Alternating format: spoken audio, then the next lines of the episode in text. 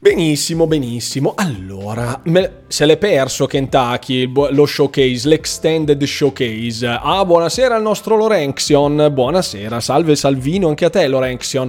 Allora, ci siamo, dai, forza people. Passiamo subito alla visualizzazione del browser, così almeno cominciamo, perché le cose che sono state messe sul tavolo questa sera, specialmente per alcuni titoli, credo siano utili per la community. Cioè, se... se sono curioso di sapere cosa ne pensate per alcune cose. Stava al lavoro Alcos, ah io, no, non benissimo. Al lavoro così tardi? Non benissimo, no, assolutamente. No, no, no, no.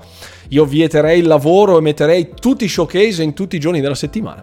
Allora, passiamo, credo che non sia fattibile però, giusto un po'. Passiamo alla visualizzazione del browser, che così almeno subito ci diamo da fare. Ecco, eccoci qui. Ah. Ecco, se vi state chiedendo chi siano questi tre figuri, che questi stanno fuori come le mine, questi tre, sono i developer di High on Life. Ecco, come vedete c'è il, eh, il, bello, il brutto e il cattivo che si alternano qui. Questi qui sono fuori come dei, dei, pazzi, uno più bello dell'altro, in effetti. Sì, molto interessante, ci sono stati particolari molto mh, mm, ispirati secondo me e che hanno spiegato effettivamente il motivo di alcune scelte, tra cui i motivi del rinvio di Starfield e di Redfall. Quella camicia è splendida, hai visto? Con le pennellate, sembra una chitarra di Steve Vai, penso. Ci sono, ci sono, stati alcuni dettagli molto interessanti, alcune chicche che in pochi secondo me hanno colto. Buonasera Harvey Play che ci raggiunge, ciao, benvenuto. E buonasera anche Artaserse che ci raggiunge anche lui, buonasera, buonasera. E ci sono, ci sono, stati diversi contenuti molto interessanti. Eh, sono stati, allora vi faccio un attimo il recapino. Qui ci sono stati una decina di titoli. Bellissimo anche alcuni, alcune cose documentaristiche che secondo me erano molto interessanti per gli appassionati, chiaramente. Sì, sì, sì, sì, sì, sì, sì. Ok, sono stati annunciati anche un paio di date che potrebbero essere sfuggite ai più, due titoli che non erano ancora stati annunciati e quindi di roba ce n'è, di roba ce n'è. Quello a sinistra mi fa pisciare addosso con le faccine che fa. Quello con gli occhiali, questo? Quello che sembra la, Elton John eh, uscito da una puntata di Friends? Stalker 2 hanno dato una data? No, 2023. È stato tra l'altro un momento anche abbastanza c- c- abbastanza impegnativo per, per l'evento. Teenage Mutant Ninja Turtles e Match Point a luglio anche, no? Teenage, Teenage Mutant Ninja Turtles esce fra due giorni, quindi Match Point più avanti, sì. Deathloop, Deathloop arriverà ovviamente in quanto esclusiva eh, Microsoft eh, a tutti gli effetti, arriverà nel Game Pass eh, prossimamente, ecco. Eh, adesso un attimo che vado a recuperarvi il giorno esatto. Eccoci. Anzi no, questo lo, lo, lo ritorniamo così. Lo ritorniamolo così. Eccolo.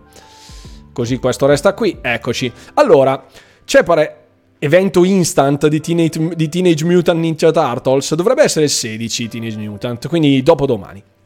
C'è roba, eh, c'è roba. Non, non, sono ancora state fatte le uscite del Game Pass, me l'avete chiesto in 87, ma in realtà eh, non sono uscite oggi. Credevo annunciassero all'evento Xbox and Bethesda Showcase, credevo annunciassero le uscite, un po' tutti credevamo che avrebbero fatto così e invece, e invece ciccia. Eh sì.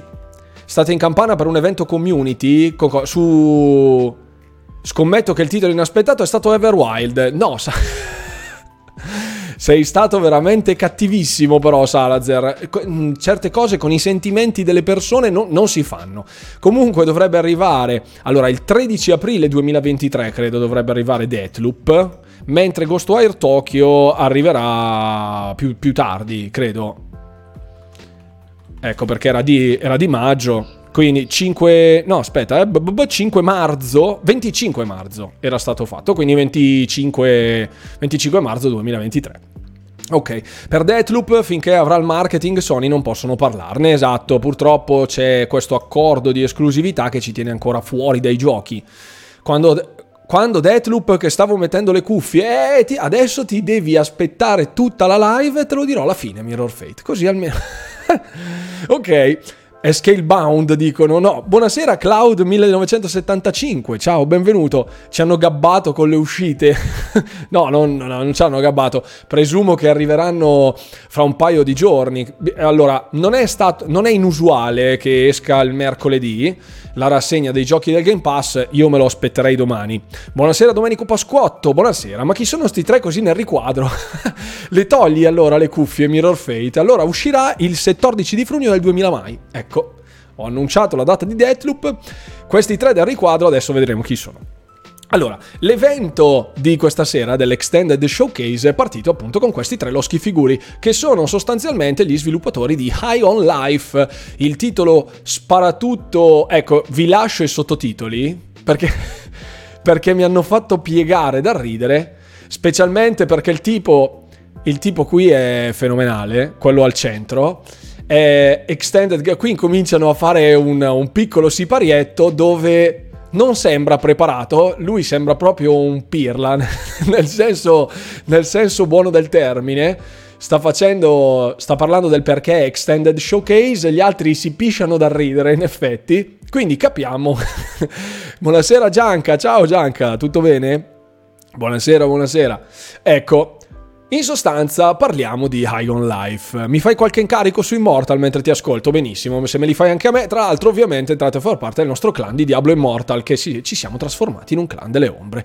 Buonasera Fried Funk, ciao, benvenuto, benvenuto a bordo Fried Funk. Il recapone dello showcase sono state due ore, ve lo accorcerò perché ci sono state alcune cose un po' troppo lunghe secondo me, hanno cercato di tenere lo standard delle due ore, ma si sarebbe potuto stringare un pochino, eh, hanno, hanno, dovuto fare presenza alcune cose. Tra l'altro giovedì sera alle 20 abbiamo il torneo delle ombre, ok, allora ci saremo. Allora, ehm, stanno Grazie mille per l'abbonamento Kentucky, che è già tre mesi che si abbona, mai visto che roba, fantastico. Qui eh, stavano facendo, diciamo, una carrellatina di quello che era il, l'Xbox eh, Game Studios, con tutte le esclusive, diciamo, che sono state pubblicizzate all'interno dell'Xbox and Bethesda Showcase di ieri. Questo, ecco, magari il... Eh, rifacciamo il ciappellino, eccolo qui, questi questi sono tutti i titoli che sono stati annunciati, ne rivedremo alcuni all'interno dell'Xbox and Bethesda Showcase di questa sera, l'Extended, e par- partiamo subito con High on Life. Ecco, New Stories, questo era il trailer uh, di presentazione dell'evento, qui abbiamo Overwatch, questo era Starfield. Bene, ok, siamo arrivati a una certa, qua ho fatto vedere tutte le esclusive che hanno annunciato ieri, obiettivamente c'è una tuonata di roba, eh? Quindi ho rivisto la live, ma perché 13 aprile Deathloop e non 15 settembre? Scusa, ho, sb- ho letto io sbagliato la data, sorry, mi dispiace Mirror Fate, ti ho ingannato. Allora, questi due signori, questo signore e questa signora che stanno presentando l'evento, eh, non li conoscevo io personalmente. Lui mi è sembrato un po' fiacchino, sinceramente, mentre la tipa mi è sembrata turbo attiva, specialmente nella discussione con Sarah Bond che vedremo dopo. E lui un po' ingessato, lei un po' meno, nonostante la capigliatura alla Crudelia Demon, che comunque ci sta dentro. ok. Qui hanno fatto vedere il fanfest, hanno incominciato a mostrare tutte cose, ovviamente c'è stato spazio, eccolo per il nostro uomo collo, il Filippone Spensieri internazionale, il fanfest che si è tenuto ovviamente da diverse parti del mondo, qui in Europa era in Spagna, mentre dalle altre parti del mondo c'era Los Angeles, c'era Melbourne, ne hanno fatti vedere diversi con ecco Filippone che firmava le locandine del, dell'evento sempre, sempre inossidabile. Il nostro Filippone Spensieri. Passiamo, ecco qui, tagliamo un po' l'intervista. Ecco dov'è che partiamo. Eccoci qui. Ok, High on Life lo vedremo chiaramente dopo. Era più avanti, sì, era più avanti. Comunque quello era l'assaggino della conferenza che era veramente super. Ecco, partiamo da qui. Benissimo, questo era proprio il primissimo che è stato mostrato. Come vedete, arriva un corvaccio. Questo era uno dei titoli che in molti si sono persi all'interno dello showcase. Ecco, questa la descrizione adesso la togliamo. Perfetto. Conoscete questo titolo? Io credo voi lo conosciate, eh, se non siete, non siete proprio profani del mondo PC, altrimenti per voi è una novità assoluta.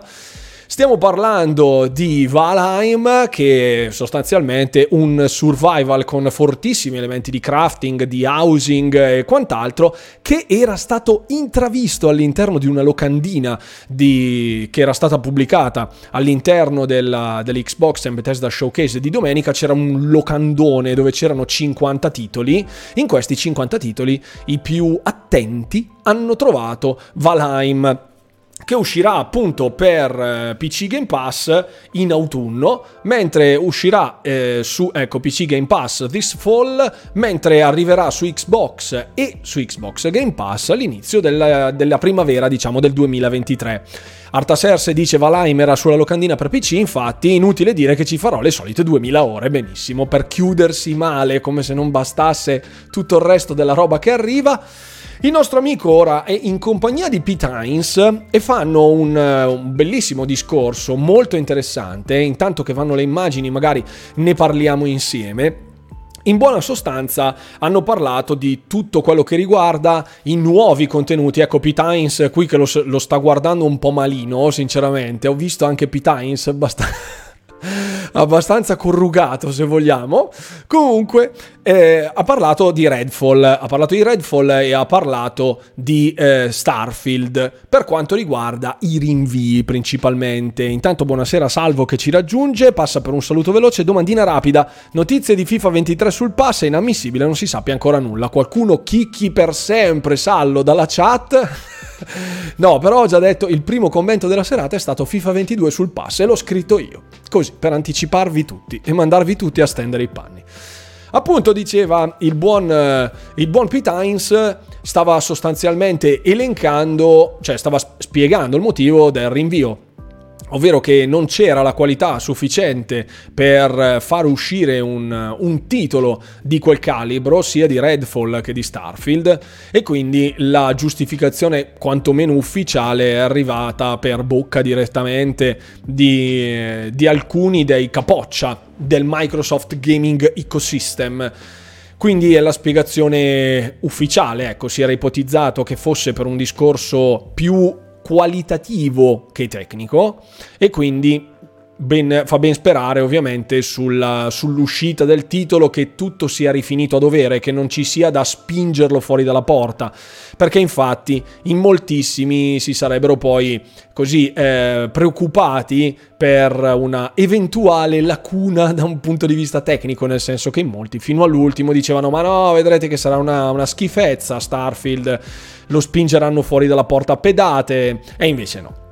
Allora, poi ovviamente parleremo anche dei gameplay trailer di Starfield e compagnia bella, visto che moltissimi poi alla fine hanno dovuto fare un po' ammenda con tutte le illazioni, insomma, che sono state eh, sparate nell'internet in queste ultime due settimane, specialmente dai detrattori. Ora, eh, parlavano appunto di un discorso creativo, il, eh, il, buon Pete stava parlando di un discorso creativo, ovvero si sono premurati i ragazzi di Bethesda di creare fondamentalmente un gioco sandbox, ok? Quindi la, dove ci fosse la possibilità di giocare il titolo come si volesse. Hm?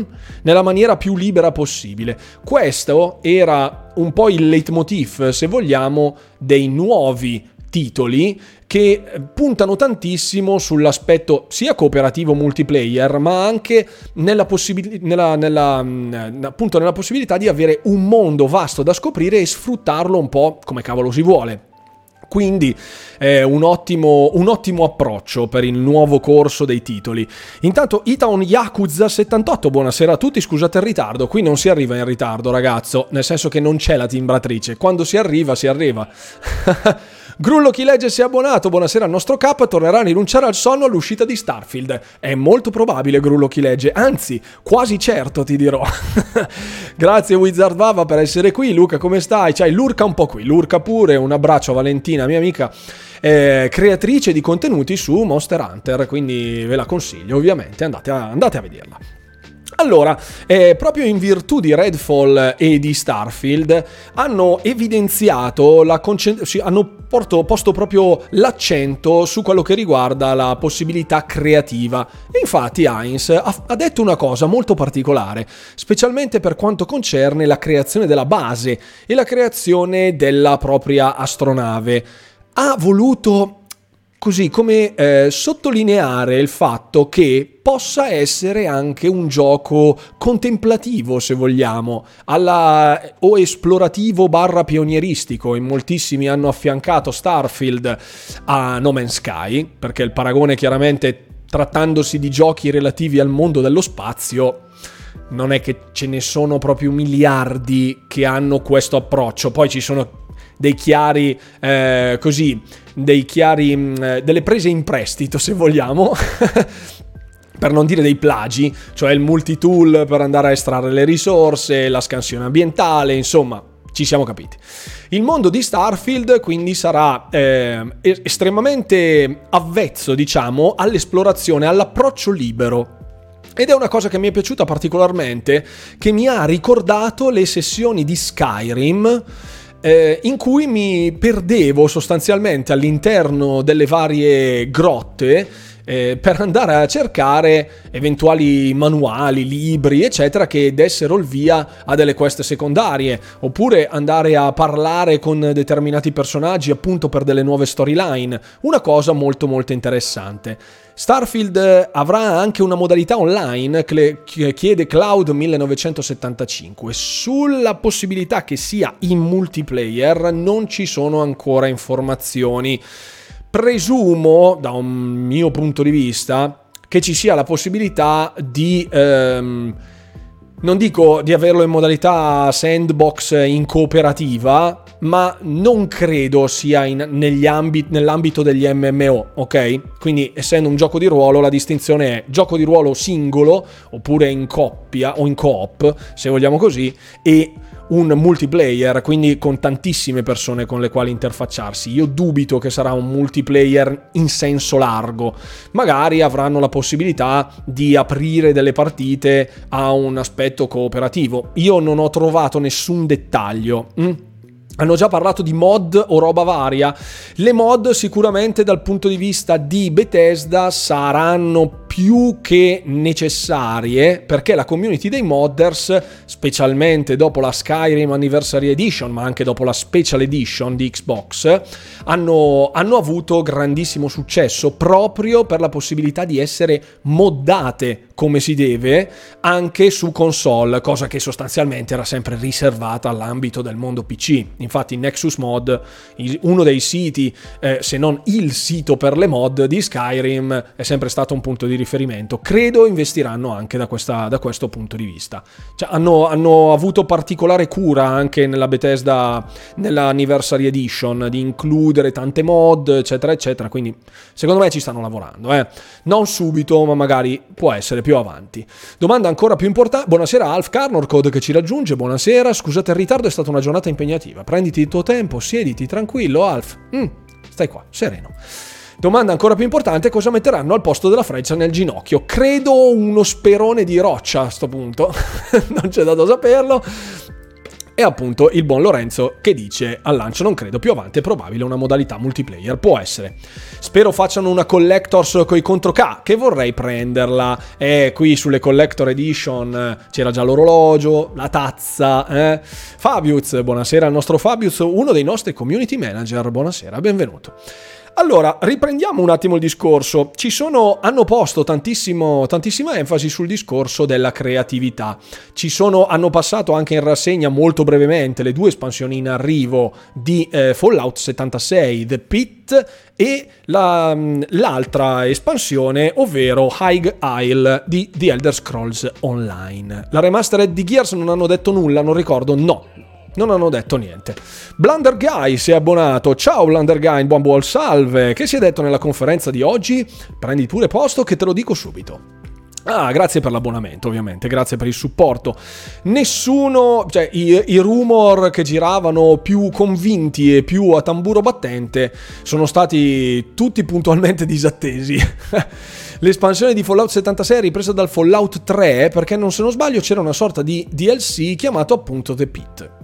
Qui non metto bocca perché l'esperto non sono un esperto di Fallout. Se mi parli di The Elder Scrolls, sì. Se mi parli di Fallout, eh, io sono più fantasy che, che post-apocalittico. Eh, mi dispiace, mi dispiace. È una delle mie grandi pecche, se vogliamo. Oltre a quello di essere particolarmente acido quando mi chiedono di FIFA 22. Qui ecco, vedete che anche l'ambito dell'esplorazione, ad esempio quello della navicella, come era stato detto all'interno del trailer e dei vari gameplay che erano stati mostrati nella conferenza di domenica, il, ehm, il, la costruzione della navicella porterà anche a un cambio delle performance e quindi a una maggiore o, eh, o minore manovrabilità in battaglia, resistenza, parlavano di scudi, parlavano di potenza delle armi, parlavano appunto di, meno, di manovrabilità. Pertanto eh, c'è molto ehm, cui stare, a cui stare attenti, anche perché all'interno del gioco, parliamo di Starfield chiaramente in questo frangente, c'è un sistema di crafting molto avanzato dove per poter potenziare la propria astronave non basterà eh, ficcarci dentro i soldi eh, e comprare gli oggetti che servono per potenziarla, ma servirà effettivamente farmare delle risorse, quindi non sarà alla stregua di Skyrim, cosa che a me ha sempre fatto vomitare in una maniera fotonica il sistema di crafting original, se vogliamo così, di Skyrim, dove mm, andare a farmare determinate risorse era banalmente per livellare Black Smiting e per prendere l'achievement. Hm? Anche perché c'erano moltissimi altri oggetti ben più utili rispetto al crafting. Mi ricorda moltissimo anche Star Citizen, sì, se ne è parlato anche in diverse, in diverse, in diverse serate di Star Citizen come associato appunto No Man's Sky, Skyrim. Ecco, ci sono molte cose da tenere conto e infatti, specialmente l'ambito del crafting, io sono molto curioso di vederlo. Quello di Skyrim non mi è mai particolarmente piaciuto, l'ho sempre trovato estremamente tedioso e abbastanza fine a se stesso, cioè il dover livellare per forza un'abilità fino a un tot e dopo quel tot si possono sbloccare altre cose. Ricordiamo gli Iron Daggers farmati a, a bancali per livellare Black Smiting su Skyrim. Qui sembra essere, almeno dalle parole di Heinz, qualcosa di molto più costruito, orientato, finalizzato, ecco, direi finalizzato la parola esatta, cioè preposto a un determinato scopo molto più creativo, più che banalmente sì, facciamolo, tanto va fatto, devo livellare la skill per arrivare là, poi il resto, boom, buonanotte. Buonasera al buon Vanni che ci raggiunge, buonasera, buonasera, benvenuto. Speriamo sia poco noioso e utile. Infatti, è la mia preoccupazione del mondo del crafting generalmente è quella. Quando un gioco richiede fai X eh, centinaia di cioè in tutti i giochi con il crafting eh, più datato era così, partendo proprio anche dai giochi molto vecchi. Eh, chi ha giocato su World of Warcraft sa benissimo di quanto bisognava farmare per livellare le professioni. Ecco, speriamo che ci, ci diano un taglio con i sistemi di grinding nonsense. Hm? Oppure che sia full creative, dice Artaserse, e che non blocchi il resto della storia. Io presumo, essendo in virtù proprio dell'estrema libertà realizzativa, questo titolo, cioè che dà la possibilità al giocatore di fare un po' quello che gli pare, presumo che il crafting sia una strada secondaria, non mandatoria, non obbligatoria per poter vivere appieno il mondo di Starfield. Quindi magari alcuni potenziamenti della navicella per esempio piuttosto che delle armi perché possono essere craftate ovviamente anche le armi le armi da fuoco eh, ci sarà la possibilità di avere delle degli upgrade alla propria navicella o degli upgrade al proprio equipaggiamento come delle reward classiche delle quest. Quindi non per forza uno deve, deve andare a sobbarcarsi tutto il sistema di crafting per raggiungere un determinato punto.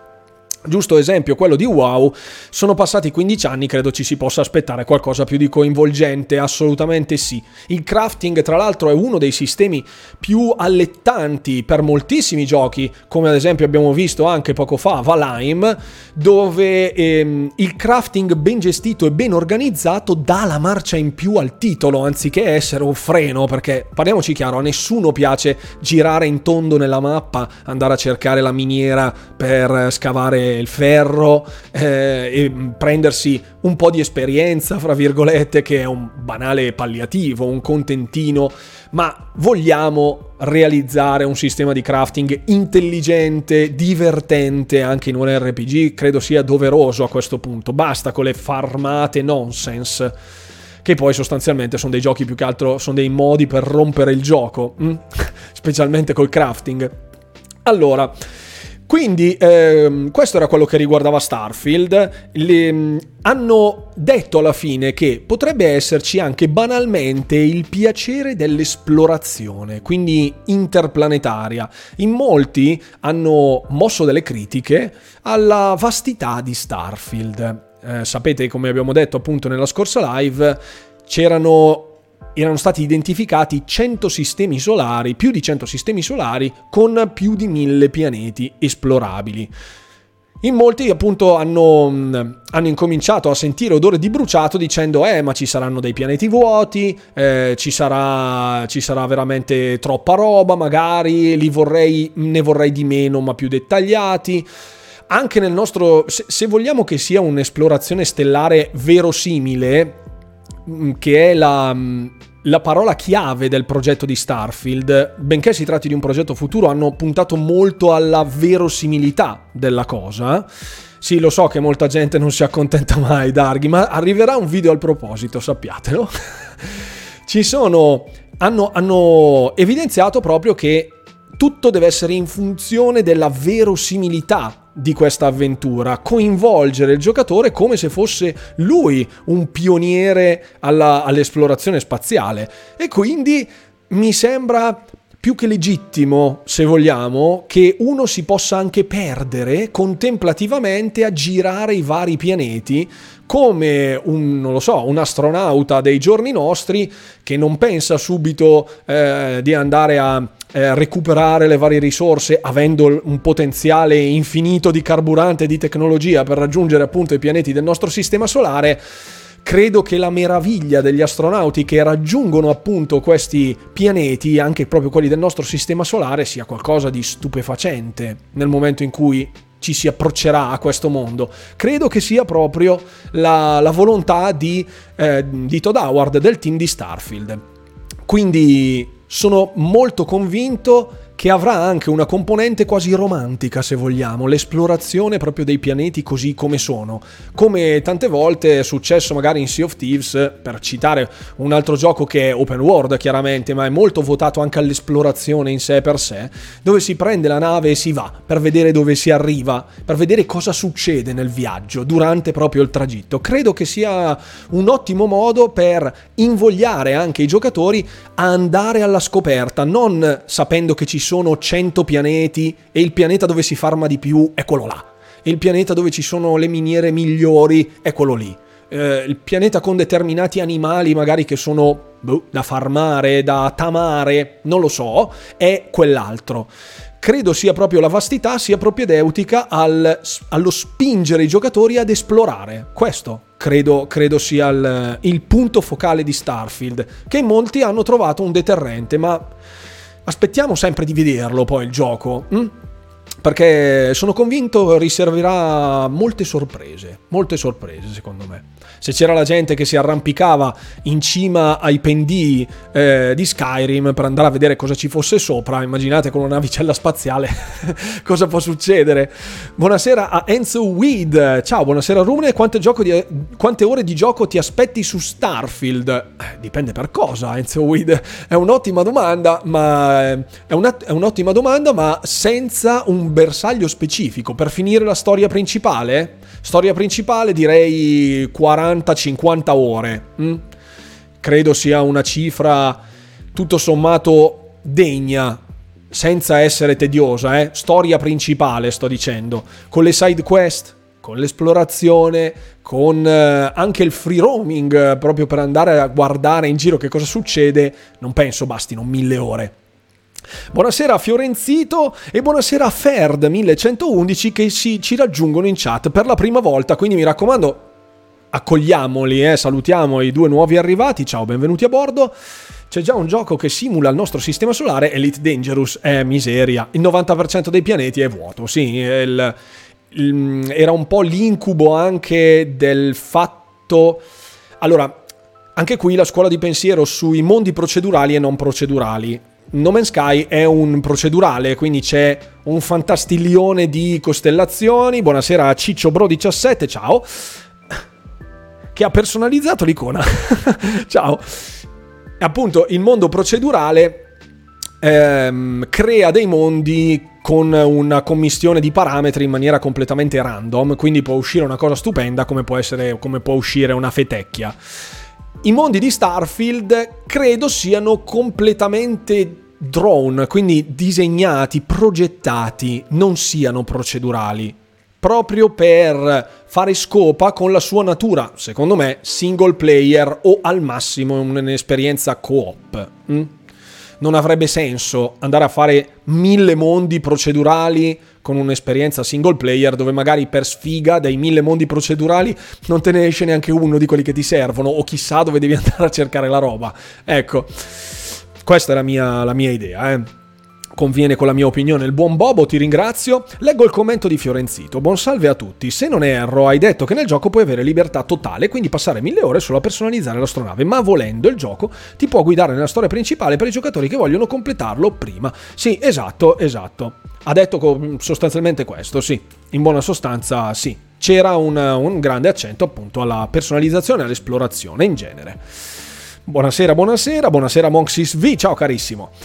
Woizan che partecipa anche lui per la prima volta. Eh, salutiamo anche Woizan cortesemente. Salutate per cortesia voi altri in chat che siete lì a lurcare. Buonasera Rune, ti ho scoperto un annetto fa con Sea of Thieves, non so se ancora giochi, se così fosse. Cosa ne pensi della, della nuova season in tre parole? Ne abbiamo parlato allo showcase di domenica, sono finalmente soddisfatto della modalità della captaincy, ma bisogna vedere effettivamente quali contenuti apporteranno di ciccia, non estetici. Buonasera anche a Dread One, buonasera, sera a tutti. Dopo aver millato Origins avere il progresso buggato rimasto al 98%, al 98% si inizia Valhalla. Odyssey, manco lo gioco, starei più a livellare che giocare la storia. Perfetto. buonasera. Allora, quindi questo è un po' quello che è stato detto dei due titoli principali che tutti si aspettavano. Hanno fatto secondo me ammenda. Mm? Anche una cosa molto interessante che in molti non hanno citato, parlando di Redfall, c'è la possibilità di giocare chiaramente in cooperativa, multiplayer, non però nella classica maniera che ci stavamo aspettando, ovvero eh, la possibilità che ognuno dei giocatori prenda un personaggio, ma ci sarà la possibilità che tutti i giocatori giochino lo stesso personaggio. E ehm, particolarità, fra virgolette, unica nel suo, nel suo genere, perché sostanzialmente quando si parla dei giochi al quali sono al, um, che sono stati appunto paragonati a Redfall, quindi Back for Blood, mm? Left for, Back for Blood generalmente era il termine di paragone, mm? non c'entra assolutamente una mazza, quindi Già questo differisce di molto in termini di gameplay. Inoltre, sempre Heinz ha detto che anche per Redfall la, il punto chiave sarà che sì, c'è la cittadina di Redfall, sarà da esplorare, sarà da fare tutte cose, uccidere i vampiri, potenziarsi, la storyline principale, side quest, eccetera, eccetera, ma la, com- la combinazione delle abilità dei vari personaggi lo rendono estremamente creativo, come fu ad esempio Dishonored, quindi il team di um, Arkane appunto al lavoro su Dishonored ha portato tutto il suo know-how eh, costruttivo e creativo all'interno di Redfall, quindi ci ingegniamo impegneremo in varie tipologie di kill, eh, alcune abilità di alcuni personaggi potranno portare eh, dei vantaggi anche strategici, tattici, e quindi staremo a vedere un po' come si muove il tutto, però ci sono novità interessanti, quindi sono abbastanza fiducioso che andando in questa direzione ci, siano, ehm, ci sia spazio, margine per il progresso. Mm? Poi, ecco, intanto leggo la chat, vorrei fare gli applausi al team di sviluppo di Stalker che nonostante tutto sono riusciti a farsi vedere in una videoclip iniziale. Sono veramente incomiabili, poi la vedremo chiaramente perché lo showcase ve lo trovate qui, quindi lo vedremo man mano. Ok, Qui ora chiudiamo il discorso Starfield e Redfall, qui parliamo di Naraka, il titolo che uscirà il 23 giugno sulle Xbox Series e su PC. E attualmente appunto è un MMO con giocatori in tutto il mondo, eh, adesso non ricordo quante milionate di giocatori ci, ci giocano, programmato da, da NetEase Studios, nella persona appunto di... Eh, Pippo, Pippo Pippo, non so come si chiama questo signore, ma sicuramente avrà un nome impronunciabile per la mia bassissima cultura nipponica, e appunto parlava della possibilità di aprire il mondo di Naraka all'utenza di Xbox. E infatti una cosa che mi è piaciuta, cioè piaciuta, che metterei in evidenza... allora, ecco, è questa frase. Hm? We are also joining Xbox Game Pass, a platform with a huge player base and a vast, bright future. Questo è quello che ha detto Franco.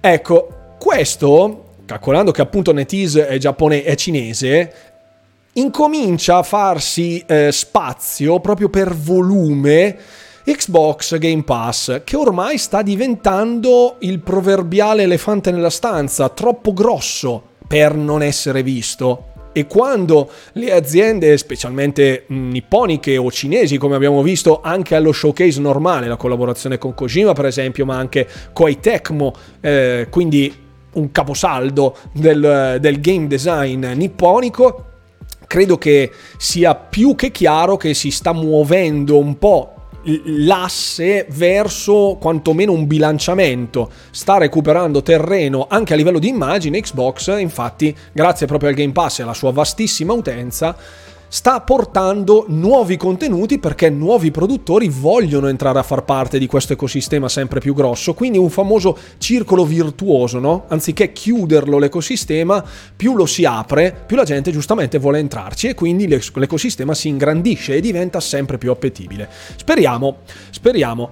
Proverò Fall Guys quando sarà gratis? Assolutamente sì e faremo anche un evento community, quindi entrate nella community Discord, tra l'altro tutti coloro che si sono abbonati chiaramente avranno la l'accesso alla chat degli abbonati, nella quale ci sono anch'io chiaramente sul canale Discord e potremo parlare di tutto un po', che la chat è sempre molto viva sul, sul canale Discord, quindi se, se siete degli abbonati o anche se non lo siete, venite a trovarci su Discord. Appunto, Naraka eh, è stato evidenziato il fatto che ci fossero armi eh, ranged e armi melee. Ci sono i personaggi che sono dedicati a delle particolari, non so se divinità, è giusto dire divinità, comunque personaggi caratteristici di alcune culture de, orientali, chiaramente.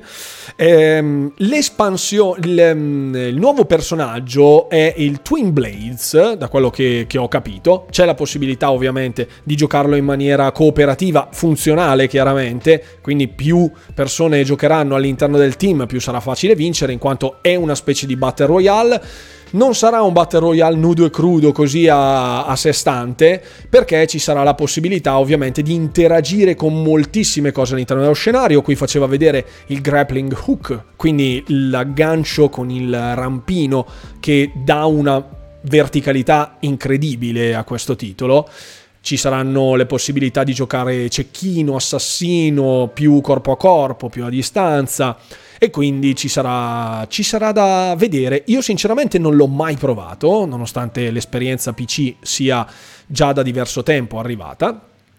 E però sono ansioso di vederlo, benché appunto io con il mondo di questo, sia con i Battle Royale, ma anche con questo stile, non abbia molto a che spartire. Però ripeto, da quando io ho aperto il canale YouTube ho scoperto di amare cose che non avrei mai pensato di amare. Quindi Benvenga la customizzazione del personaggio, ovviamente non è stato fatto vedere nulla di particolarmente prosperoso, cosa che mi ha lasciato, ecco, ecco qui la cosa interessante che ho visto adesso che chiaramente, ecco, hanno fatto hanno incluso lo smart customize, quindi ci sarà la possibilità di scannerizzare, scansionare, scandire non so, scansire una foto e quindi andare ad applicarla sul proprio personaggio. Ecco, ha dato un po' delle varie... Ecco, questo è Phil Spencer in Naraka. Non mi se- il collo c'è comunque. L'avrei fatto un po' più grosso il collo comunque. ecco, questo appunto è un anno, l'anniversario dal lancio. un anno di anniversario dal lancio. Ci sarà la possibilità di giocare anche PvE, quindi la modalità campagna, non PvP. E con la modalità PvE Beddy T89 che si è unito al disagio. Ciao, ciao carissimo, ci ha raggiunto già sul canale Discord. Beddy, ciao, benvenuto. Ci sarà la possibilità di giocare anche contro dei boss, cioè degli tipo gli world boss, dove ci saranno mostroni giganti da abbattere e che quindi eh, andranno appunto tirati giù con la cooperazione di tutti i partecipanti. C'è la modalità survival, c'è la modalità casual, tutorial di vari tipi, eh, ci sono, ha parlato di alcune modalità molto interessanti, casuali, quindi bonus, eh, un po' come nelle modalità di, di Smite o di Paladins, insomma dei free to play eh, MOBA, c'è la possibilità di avere delle esperienze più casual. Ecco. Benissimo, ecco qui stava facendo vedere i Massive Bosses di Naraka, uno dei quali è questo, che è veramente molto fico, c'è da dire che a livello di presentazione è estremamente fico, molto, molto ben fatto, anche con queste, eh, queste armi, a me piacciono un botto. Ciao Beddy, già immagino i meme con Massimo Boldi scansionato. Io spero di non vedere mai una cosa del genere, potrei cavarmi gli occhi con un cucchiaino. Phil Spencer appare sempre ben felice di diventare un meme, assolutamente sì già dai tempi non sospetti della presentazione di Serie X, quando lo ritrassero nei panni di comando con, eh, con Arnold, Schwarzenegger, che al posto del lanciamissili eh, aveva la Serie X. Questa è una cosa. Sono cinesi, sono cinesi, Netese cinese. Ok. Qui parliamo invece di Oxide. Ecco, Oxide ha fatto. È, è stato un intervento che era più una dichiarazione di intenti. Ok, di gameplay ne hanno mostrato pochissimo. Stiamo parlando di Ara History Untold, uno strategico a turni in stile Civilization. Si era ipotizzato che fosse in stile Civilization. E ed è arrivata la conferma. Perché? Ora vi faccio vedere che sto skippando il trailer che avevamo già visto prima, anche perché è un trailer CGI dove non viene mostrato niente, quindi un trailer inutilissimo. A me ricorda più Humankind, dice Fried Funk. Sì, può essere anche paragonato a Humankind. Ah sì, dal, dal, piccolo... Sì, perché non aveva neanche le, le caselline, così. Mm, e in effetti sì. Il tizio ha parlato, eh, sono stati portati in studio appunto due eh, degli sviluppatori appunto di Oxide e si sono mostrati, ecco, Michel Menard e eh, l'altro tizio, che in questo momento non ricordo il nome, hanno parlato appunto dello sviluppo di Ara History Untold. Loro sono piccolissimi, nel senso che hanno incominciato nel loro, nel loro garage. E lui è un grandissimo appassionato di Civilization 3 e ha creato un'esperienza completamente differente rispetto a quella di Civilization, dove ogni scelta si va a ripercuotere proprio direttamente anche sull'ambito della città che si va a costruire. Questa è l'enfasi sul quale ha posto l'accento questo signorotto, proprio perché ha eh, un engine proprietario. Io quando ho visto, quando ho sentito il tizio che lo diceva, ho detto, mazza, questo si è fatto un engine per, eh, per gestire il suo gioco. Ecco, come vedete, c'è un ambito di, di progress appunto a livello urbanistico notevole Ah, scusate, leggo la chat. Grazie per l'accoglienza. Complimenti Run per tutto. I contenuti che crei, la passione ci metti. E complimenti alla community che sì, sì. Grazie mille a tutti, davvero. Troppo, troppo, troppo buoni. Sono asiatici, scrive Crullo chi legge. Può essere che siano asiatici. Ci sono. Ci sono. Ci sono degli degli aspetti che mi sono rimasti un po' fumosi. No, hanno fatto vedere davvero pochissimo di sequenze di gameplay, qualche spezzone dove la città interagiva, ehm, veniva costruita e modificata in una modalità veramente molto rapida, quindi non c'era la possibilità di fermarsi ad analizzare le, gli screenshot. Ecco, vedete sostanzialmente la città va popolandosi, viene costruita, vengono Vedete però c'è la gente per strada, vedete lì ci sono dei, dei peasants, dei, dei, cittadini che stanno adorando una statua con una divinità, eh, di tipo, boh, sembrano dei sumeri, non lo so, o dei greci, non ho idea. Insomma, eh, l'ho visto molto, mi ha dato dei vibes un po' alla Caesar 3, hm? E un po' alla black and white, per chi se lo ricorda, hm? con, quella, con quel taglio, con quell'aspetto un po' così, però stavamo parlando di un God Game ovviamente, black and white. C'è, c'è, del potenziale interessante, potrebbe piacere anche a chi non è un amante degli strategici a turni particolarmente no, un po' ostici. Hm? Per questo dicevo, dice Fried Funk, per questo dicevo che mi ricordava più Humankind. Mi sembra ci sia più il focus sulla costruzione della città. Beh, bello, bello, bello, bello, sì. Anche a me ha dato quell'impressione, proprio forse per la sua costruttività, sulla sua realizzazione proprio urbanistica. Mi, mi ha ricordato più un gestionale, un city builder ma è veramente troppo presto per dire sì, in effetti quello che hanno mostrato è veramente pochissima roba. È stato più una presentazione del team che è entrato a far parte, fra virgolette, tramite Xbox Studio Publishing, quindi boh, bene così. Cioè, sì, Caesar 3 e Black and White hai tirato fuori due bombe, magari Ara fosse anche solo paragonabile. Eh sì, lo so, lo so che sono due bombe dei compianti Lionhead, qui vedete ci sono delle antenne, delle, del, degli eolici. Boh, è un misto molto strano, sembra un misto fra Humankind e City Skyline, non lo so, una cosa molto strana. Comunque aspettiamo di vederlo, io questi titoli mi affascinano sempre moltissimo, poi quando scopro di essere una pippa fotonica li, li droppo male, perché, perché, non riesco ad andare avanti, non riesco a gestire le robe come vorrei, c'è la gente che impazzisce, che si ammazzano, ti invadono e ti radono al suolo, tutte queste robe. Ecco, io sono abbastanza limitato nell'ambito degli strategici, in, negli ambiti degli strategici e anche in moltissimi altri ambiti, ma specialmente quello degli strategici e degli sportivi. Hashtag FIFA 22 sul pass scrivetelo tutti subito così almeno ci leviamo il dubbio e resta nella chat. Ecco, io adesso sbevazzo. Uh, uh, uh, uh. Ok. Benissimo. Siamo, siamo arrivati a uno dei titoli che era stato mostrato più o meno domenica e ho avuto grandissimo piacere nel vedere che gli sviluppatori hanno portato eh, uno showcase nello showcase extended Grounded. Grounded che si mostra in tutto il suo splendore e hanno aggiunto la modalità storia finalmente completa. Tra l'altro, tutto quello che è stato mostrato finora su Grounded non è mm, cioè, no, non aspettatevi che Grounded sia come l'ultima patch di un mese fa, perché hanno detto che hanno conservato parecchie cose che stupiranno l'utenza. Questo è quello che è stato detto.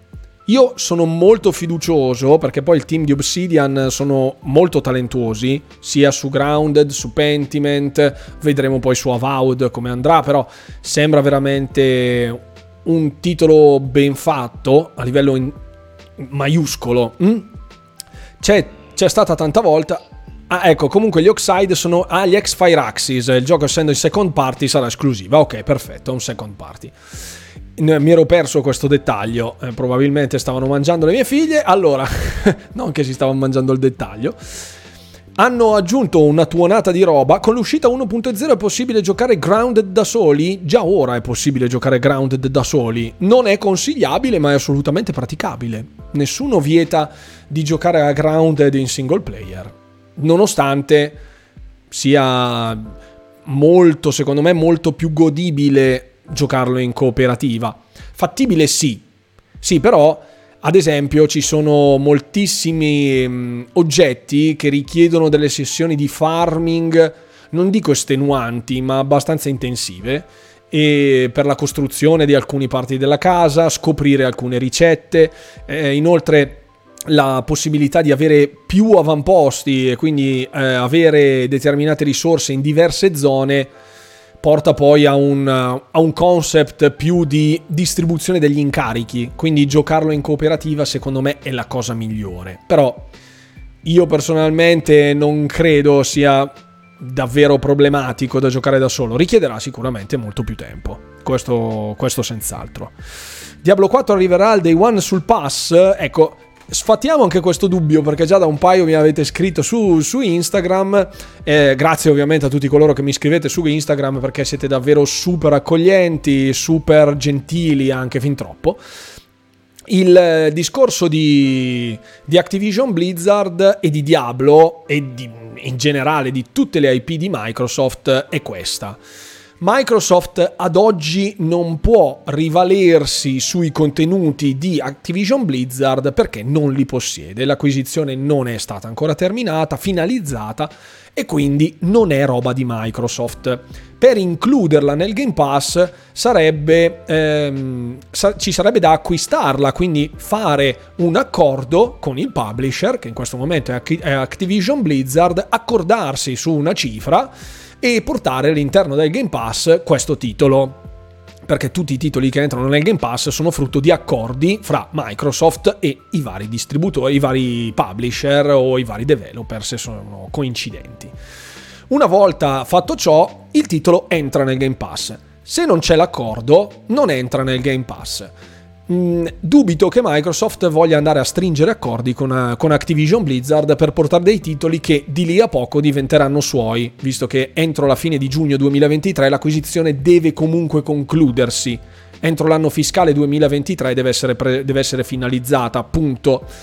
E quindi ehm, non sarebbe utile da un punto di vista commerciale.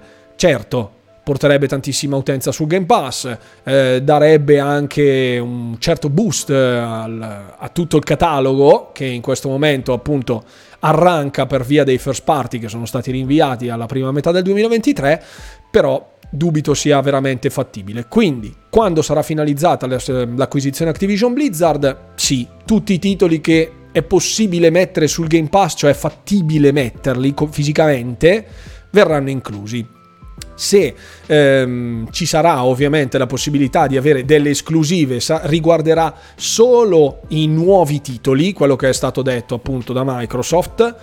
Eh, non si è capito bene se si parla di nuove IP o nuove release di titoli già presenti, quindi Diablo 4, bah, secondo me saranno multipiattaforma tutti quelli comunque. E poi si vedrà. Nel caso in cui ovviamente l'acquisizione non verrà, non verrà portata a termine, si vedrà, è uno scenario molto strano. Allora, imprevedibile secondo me. Poi, intanto leggo il resto, molto curioso perché ci ho giocato fino a qualche mese fa, parliamo di Grounded, quindi bellissimo. Eh, Ghost of Divine che partecipa per la prima volta alla chat, ciao, benvenuto Ghost of Divine, ma quindi nell'extended che hanno fatto vedere nulla di niente di nuovo, ehm, che hanno fatto vedere di nuovo niente su Halo, su Halo c'è qualcosa, su Halo c'è qualcosa. Poi eh, qualcosa di piccolo. Buonasera Daivo che ci raggiunge. Dargat, se riesco a chiudere l'acquisizione entro la data di uscita, allora sì, bellissimo il gioco, attendo molto Grounded. Ok, aspettiamo la 1.0, giustamente. Diablo 4 in uno showcase focalizzato sul Game Pass è come dire che arriverà senza potertelo dire. Sì e no, nel senso che Diablo 2 Resurrected era stato presentato allo showcase di Microsoft però non è arrivato sul Game Pass, poi è stata annunciata l'acquisizione e quindi sì e no, cioè bah, è un po' strano fare questo tipo di associazioni, anzi spesso è fuorviante, quindi non le faccio. Ci spero, ma non le faccio. Fall Guys sul Game Pass avrà nuova vita secondo me, assolutamente sì questa volta diverso, ok? Si può essere diverso, visto nell'ottica appunto che già ci sono le mani pronte a tirare via la bracciola dalla graticola. Secondo me non esce sul pass, poi io sono uno come tanti, quindi stirazzi, ma eh, se, se, se Activision Blizzard viene acquisita, sì, sicuro che sarà tutto sul Game Pass, sicuro. Ok, Grounded sono stati aggiunti appunto alcuni encounter, tra cui l'attesissima mantide religiosa e non solo, anzi gli sviluppatori di Grounded sono veramente molto pochi, hanno avuto un feedback incredibile dalla community e quindi stanno implementando nuovi ride, perché quello della mantide religiosa è come quello della Brood Mother, quindi della, della, del ragno, hm? per non fare spoiler e ci sono dei ride giocabili e questi ovviamente è meglio affrontarli in più persone e quindi ehm, va tenuto d'occhio sul lungo periodo. Secondo me verrà foraggiato costantemente. Gli sviluppatori di Grounded, appunto Obsidian, negli ultimi 12 mesi hanno rilasciato tipo 5 major patch con, con contenuti, hm? non major patch con qualità della vita. Eh? Quindi dategli un'occhiata ovviamente. Comunque, uh, ceno a dopo. Comunque, Diablo 4 si va su un collector e stop. Eh, beh, Lorenzion, eh, c'hai ragione anche tu. Ci sono comunque tantissimi sconti dopo questi eventi. C'è già il Deals Unlocked, l'avevo detto nella puntata di domenica, sempre polemica. E ci saranno. ci sono già una tuonata di sconti in catalogo eh, fino al 75% e eh, fino al 23 giugno. Fino al 23 giugno arriverà su console. Su console di, di che gioco stai parlando? Di Grounded o di Diablo? Perché ne abbiamo mischiato un po' le cose, quindi adesso non ho capito più di cosa stai parlando. Comunque, sia uno che l'altro arriveranno su console. Allora, Ah, ecco, piccola chicca, ovviamente, per quanto riguarda Diablo, hanno già confermato che non ci saranno le microtransazioni per acquistare equipaggiamento. Ecco, questo è lo showcase, la parte dello showcase che è stata più aneddotica, storica se vogliamo. Ah, League of Legends. Sì, League of Legends arriverà su Game Pass, al momento solo su PC. Basta. Mentre League of Legends Wild Rift arriverà su mobile. All'interno del Game Pass, nel senso che il Game Pass per l'Ultimate per quanto riguarda il mobile o il PC Game Pass per quanto riguarda i titoli PC avranno dei bonus, cioè saranno sbloccati tutti gli eroi. Luca, grazie mille a compagnia delle informazioni. Aspetto molto una raca, sembra interessante. Devo scappare, ottima live. Continua così. Ciao, un bacio, Valentina. Ciao, buona serata. Eh, sono, qui sono allo Smithsonian, eh, quindi a un museo. Alcos 4 si è abbonato. Ah, il buon Darky ha, ha, regalato un abbonamento al buon Alcos. Grazie, grazie mille, caro Darghi. E benvenuto ovviamente Alcos nella ciurma dei disagiati. E ti aspettiamo sul canale Discord. Per quanto riguarda il, lo Smithsonian Airspace Museum, hanno fornito una scala 1 a 1 iper dettagliata dello Spirit of St. Louis, aereo del 1928, eh, storico, leggendario, mh? Mm? e l'hanno incluso nel, nel titolo appunto Flight Simulator hanno anche messo la scansione fra- del, dell'aereo dei fratelli Wright, quindi i primi i primissimi velivoli che venivano realizzati eh, appunto dal genere umano e saranno all'interno della modalità del, del, della nuova patch gratuita per tutti gli utenti di Game Pass o tutti coloro che hanno eh, già acquistato Flight Simulator, una patch dove all'interno per il quarantesimo anniversario ci sarà sia l'aereo dei fratelli Wright, sia il, um, lo Spirit of St. Louis, sono stati inseriti gli elicotteri, sono stati inseriti gli alianti, ecco, è stato inserito veramente una fucilata di roba anche su Flight Simulator. In molti all'interno dello showcase si aspettavano di vedere qualcosa di più, è stato inserito il Pelican di Halo. quindi anche questo, anche questo, tipo di contenuti strani arriveranno. È stato inserito l'Airbus A310 e insomma, mm, giocatevelo anche solo in cloud perché è pesantissimo da scaricare. Se avete la possibilità di giocarlo in cloud, lo accendete, vi fate il vostro volo e siete a posto anche solo per farci una partitina, così, in, proprio per l'esplorazione, come dicevamo prima. Molto interessante. Ecco, la, la 40th Anniversary Edition eh, sarà disponibile da novembre, mm? mentre il Pelican è già disponibile adesso, il Pelican di Halo. E l'update ovviamente è gratuito per quelli di Game Pass e per i ragazzi che l'hanno già acquistato. Uniamoci appunto in questa collaborazione con lo Smithsonian. Qui adesso lui va a fare tutte cose. Qui si parlava del FanFest di Madrid. Eccoci e torniamo sul pezzo. Non sono fiora ma rimango umile, scrive Darghi per la sub, grazie. Ecco, questi sono quelli di High on Life che si, si definiscono un, un, um, uno studio tripla I, non tripla A, ma tripla I, cioè tripla indie. Il personaggio eh, è veramente incredibile, il, il, tizio con gli occhiali al centro. Sono stati condivisi ulteriori dettagli sulla, sull'approccio proprio di questo titolo, sul suo setting, sul suo mood, ed è sostanzialmente una, una adult comedy, una alien adult comedy, dove ci saranno dei riferimenti, catchphrases, eccetera, eccetera, particolarmente eh, croccantine. Spero venga localizzato in italiano perché mi dispiacerebbe moltissimo perdersi questo tipo di umorismo. Questi giochi vivono con questo tipo di umorismo fondamentale.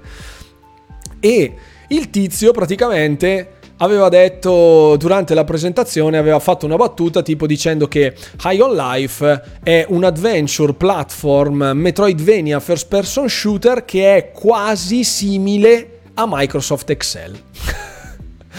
e questa è stata tipo la prima frase che ha detto il tizio, io sono morto quando ha detto questa frase perché mi ha fatto capire veramente quanto fosse in aria il team di sviluppo e quindi mi aspetto che il titolo sia particolarmente interessante quantomeno creativo, creativo lo, lo si vede già, che è estremamente creativo, le, le, armi, i sistemi di munizioni, le armi che ti parlano, quindi cose molto strane per gli shooter, ma dotato proprio di quel carisma che secondo me ha quella marcia in più. Già da subito, anche dall'impatto grafico, impatto visivo, molto interessante. Sono curioso di, di giocarci a questo High on Life, uno dei titoli che non mi sarei mai aspettato graficamente molto interessante. Ah, ecco, diceva che praticamente, mi ero preso un appunto, eh, gli alieni hanno invaso la Terra, un cartello di alieni eh, che commerciano esseri umani utilizzandoli come delle droghe.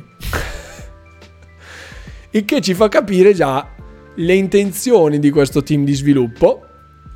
Questo è il design director che sembra avere 25 anni, in realtà ne ha 47.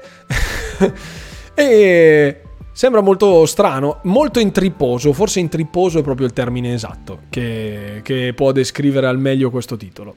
Le, gli artwork sono veramente fatti benissimo il tizio con gli occhiali, quello, il, il, Pirla con gli occhiali, lo chiamo Pirla affettuosamente, chiaramente, eh, si è definito un incapace. Lui ha le idee, poi le dà agli altri da fare perché è incapace a realizzare qualche, um, alcunché. Quindi ha incaricato gli altri che si sono occupati della fase di sviluppo e ha lasciato tutto l'ambito, l'ambito creativo, sta appunto tutto in mano a questo signore con gli occhiali. Manhunt 2022. Mi ricorda un Journey to the Savage Planet all'ennesima potenza. Sì, sì, ma il taglio grafico ha un appeal molto diverso, molto più demenziale. Hm? E ah, gli dà quella marcia in più. Non sarebbe stato uguale se le armi non avessero parlato o se non avessero ruttato o se le munizioni fossero delle piccole palline con la bocca munite di denti. È proprio la, il connotato ironico, demenziale del titolo che gli dà la marcia in più. Cioè, vedete come, come ha ricaricato l'arma? Gli ha tirato un tentacolo. Cioè, ecco, vedete come... A me fanno morire queste animazioni. Quando si vede proprio che carica una palla informe nella bocca una, della pistola, che in realtà è un alieno. Bello, bello, bello. Infatti, infatti, Salazar, sono d'accordo con te. Già solo le armi valgono il viaggio. Ok, e questo appunto era quello che era stato evidenziato su Modern Cartoon Network. Sì, assolutamente. Mm, è stato rivelato dopo questo breve ma intenso showcase un altro titolo che non era stato ancora annunciato da Sumo Nottingham. Qui ci troviamo nel Midwest. C'è un tizio con una motosega non lo vediamo in volto. Io mh, credevo all'inizio fosse un DLC di Dead by Daylight. Mi ha dato questa idea. E invece non è così.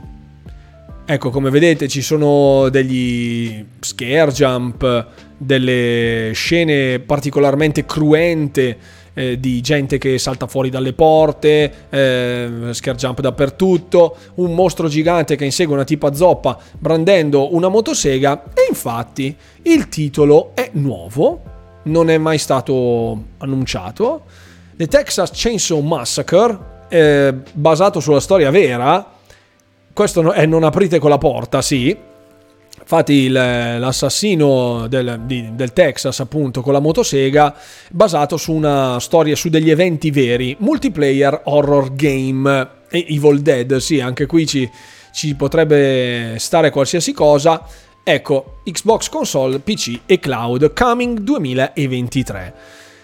Sì, la storia del titolo del cattivo contro i buoni, anche a me, fra virgolette, ha un po' stancato, un po' perché è stato portato un po' troppo oltre, secondo me. Ha perso freschezza il concept.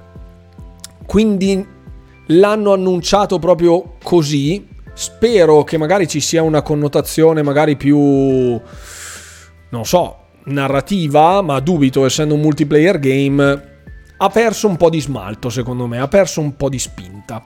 Speriamo che si faccia si faccia vedere con dei gameplay più approfonditi e speriamo bene. Chiaramente non è un titolo AAA, non aspettatevi chissà che, però a una prima occhiata potrebbe essere interessante. Non è il mio genere di titoli, ma sicuramente, essendo sul Game Pass, sia console che PC, sicuramente una provatina gliela diamo, perché alla fine è lì apposta.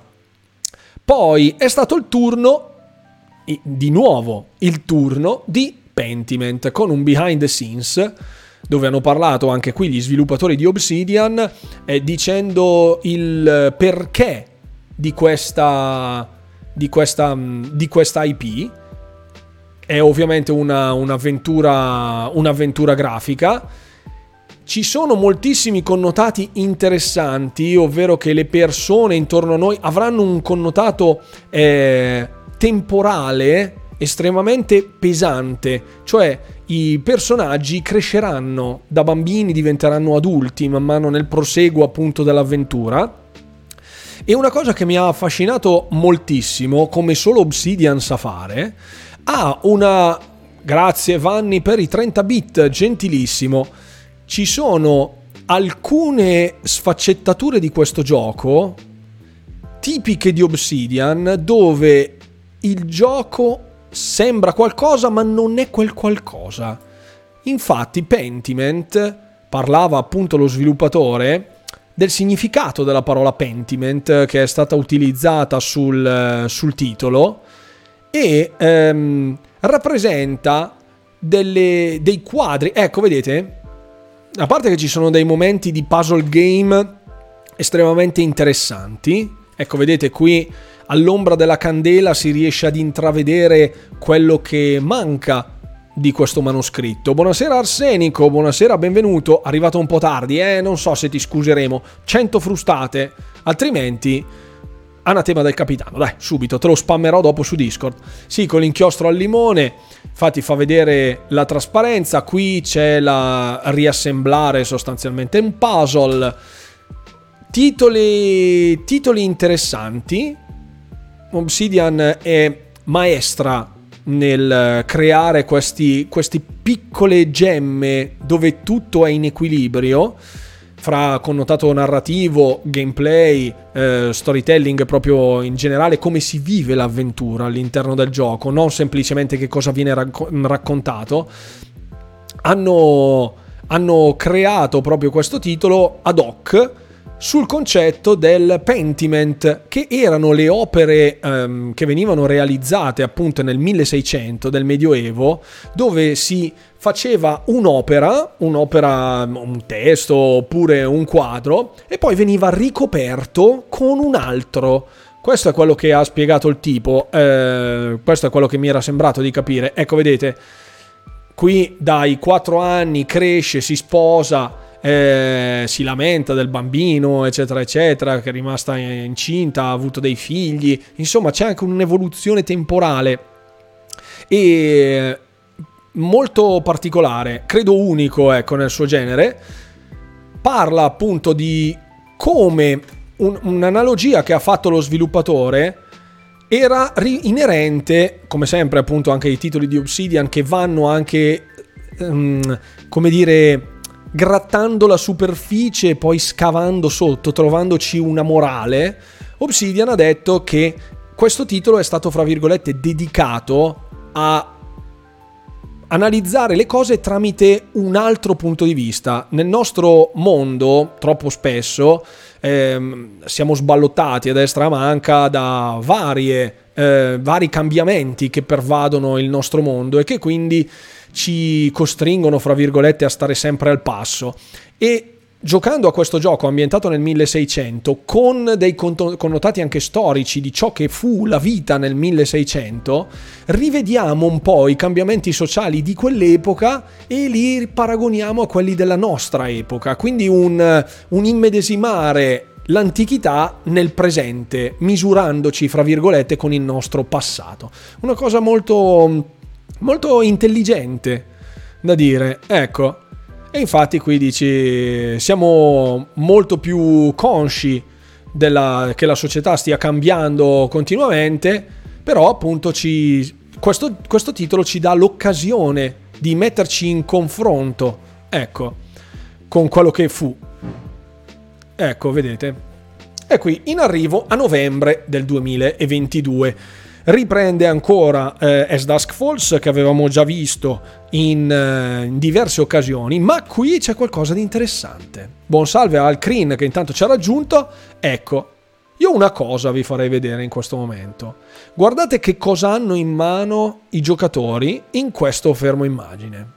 Qui hanno il tizio ha il controller, la tizia eh, con la maglietta gialla ha l'altro controller e gli altri due mica ce l'hanno il controller. Hanno in mano uno smartphone. E infatti, salutiamo mia moglie che intanto scatarra. e intanto ehm, viene rivalutato il sistema di multigiocatore ovvero ci sarà la possibilità di giocare fino in 8 persone perché sarà un'avventura story based. Salutiamo la signora Ru Walker, benissimo, che intanto ha un enfisema in questo momento. Ecco, è andata a prendere la carne in scatola. Ecco, Vedete, c'è un sistema di scelta multipla all'interno del gioco, la possibilità di giocarlo in multiplayer con parecchie persone, fino a 8 persone, ha, è stato implementato all'interno del titolo con un sistema di votazione. Quindi quando ci saranno dei bivi nella storia e che quindi bisognerà scegliere banalmente che cosa fare, avevamo già visto nel, nello showcase precedente che c'era una grande eh, schermata con tutte le trame che si intrecciavano e a seconda delle varie opzioni che andavamo a scegliere si proseguiva su una storia oppure su un'altra. Invece, eh, appunto con un sistema multiplayer mi sono chiesto anch'io come sarebbe potuto essere gestito. Ecco, vedete, fra le due scelte si può eh, scegliere anche multiplayer. Intanto Retro Lucas 79 si è unito al disagio, ciao, benvenuto c'è la possibilità di scegliere tutti e la maggioranza sceglie cosa fare. Quindi anche lì c'è un grande confronto. Ecco, si hanno ad esempio 20 secondi, qui c'è un timer che viene mostrato qui nella parte alta dello schermo, un timer nel quale andare a scegliere fra due opzioni. Quindi in multiplayer sarebbe molto interessante confrontarsi anche con i vari amici che si hanno appunto ospiti a, a casa propria per giocare insieme a questa avventura interattiva anche proprio per un confronto etico, perché solitamente questi titoli nascondono delle trappole incredibili e ci fanno fare delle cose che magari eh, così di primo acchito noi ragioneremmo nella maniera classica, però all'interno del videogioco potremmo essere più spregiudicati, oppure ehm, potremmo scegliere delle cose che non avremmo mai scelto nella vita reale, proprio per, eh, così, per provocazione nei confronti del gioco e quindi secondo me genererà parecchio divertimento e anche parecchia polemica all'interno dei gruppi di persone se lo giocano in multiplayer. Questo lo giocherò con mia moglie, dice Salazar. Infatti anche questo approccio più graphic novel è estremamente accessibile a tutti, non avendo da manovrare un personaggio fisicamente con il controller ma è un walking simulator, diciamo così, è estremamente accessibile. Non c'è bisogno di avere 8 gamepad, ma si potrà configurare lo smartphone come controller, quindi fantastico. Qui poi se, se ve lo giocate sul, sul, televisore, perché avete il televisore Samsung eh, del, di nuova generazione, dal 30 giugno ve lo trovate dentro nel Game Pass, siete a posto.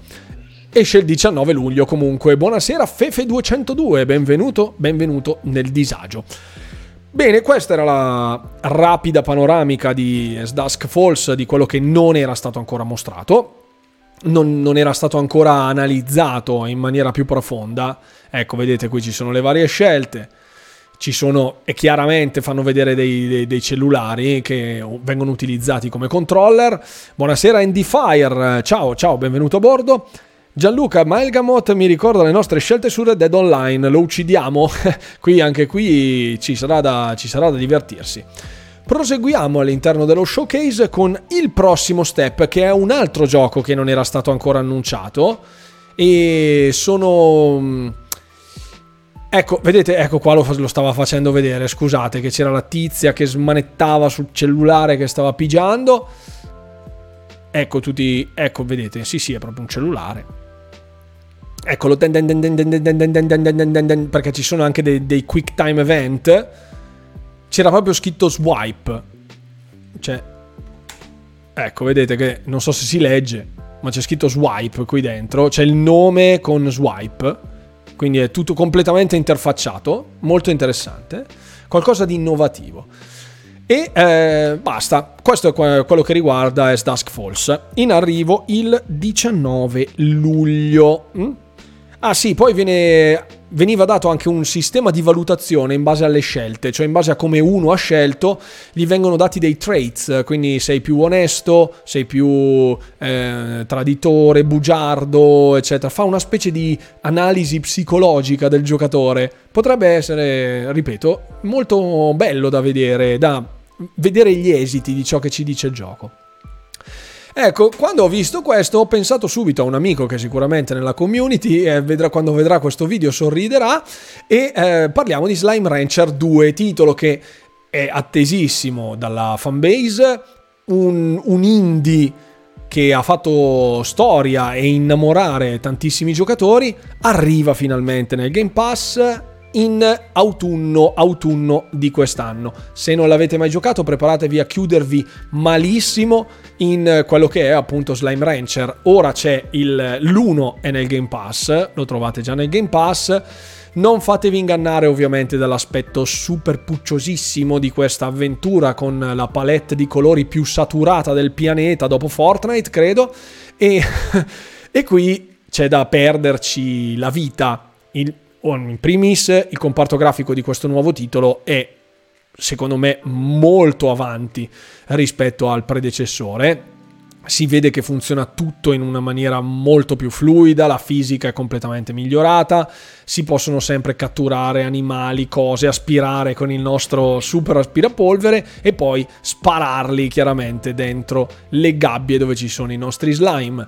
Non eh, buonasera, bentornato al nostro Lorenxion. Slime Rancher 2 che farà volare le mutande in giardino a ben più di un utente, nonostante, ripeto, non siano i titoli che fanno per me, perché su questi titoli c'è il rischio davvero di chiudersi malissimo, ma male male, cioè che partono 200 ore, 2 o 300 ore, più o meno il tempo che ci impiego io a fare un video, qui, qui ci si chiuderà male, sicuro. In arrivo, in arrivo a ottobre, um, scusate, in autunno del 2022 ci sono puzzle game, eh, ci sono enigmi ambientali, ecco diciamo così, perché non è proprio un puzzle game a tutti gli effetti, però un'esperienza più che unica, davvero il caso di dirlo. L'altro titolo che si è mostrato successivamente, io sono andato molto veloce qui perché è una sorta di tutorial, qui ripartiva la fanfest un'altra volta e qui siamo al cospetto di uno dei titoli che abbiamo visto in passato, amatissimo dalla community, Forza Horizon 5 è stata mostrata con più dettaglio, con più cura la, l'espansione, in arrivo il 19 luglio, e parla delle Hot Wheels. Quindi acrobazie, piste montate strane, buonasera al dottor Calabria che ci raggiunge. C'è stato un, un, ennesimo mashup con il mondo delle Hot Wheels, era già stato liccato questa cosa, io una cosa che vi consiglio sempre è di non andare mai a stafanare nei leak, specialmente a ridosso degli eventi, perché è stata un'ottima, una bellissima sorpresa e mi è dispiaciuto vederla liccata prima del tempo.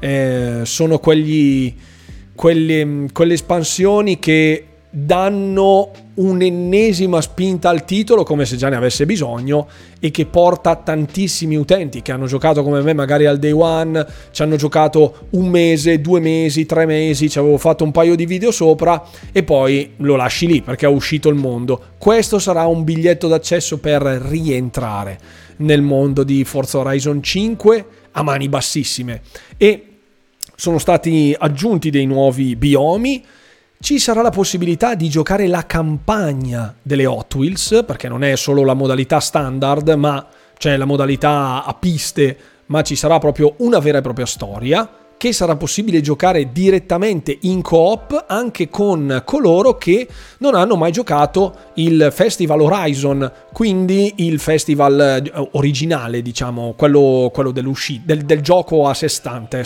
senza DLC. Ciao Fefe, ah Fefe si è abbonato, grazie mille per il supporto Fefe, cioè, mi hai raggiunto questa sera, ti sei già abbonato, ti sono, eh, sono, sono proprio simpatico, eh?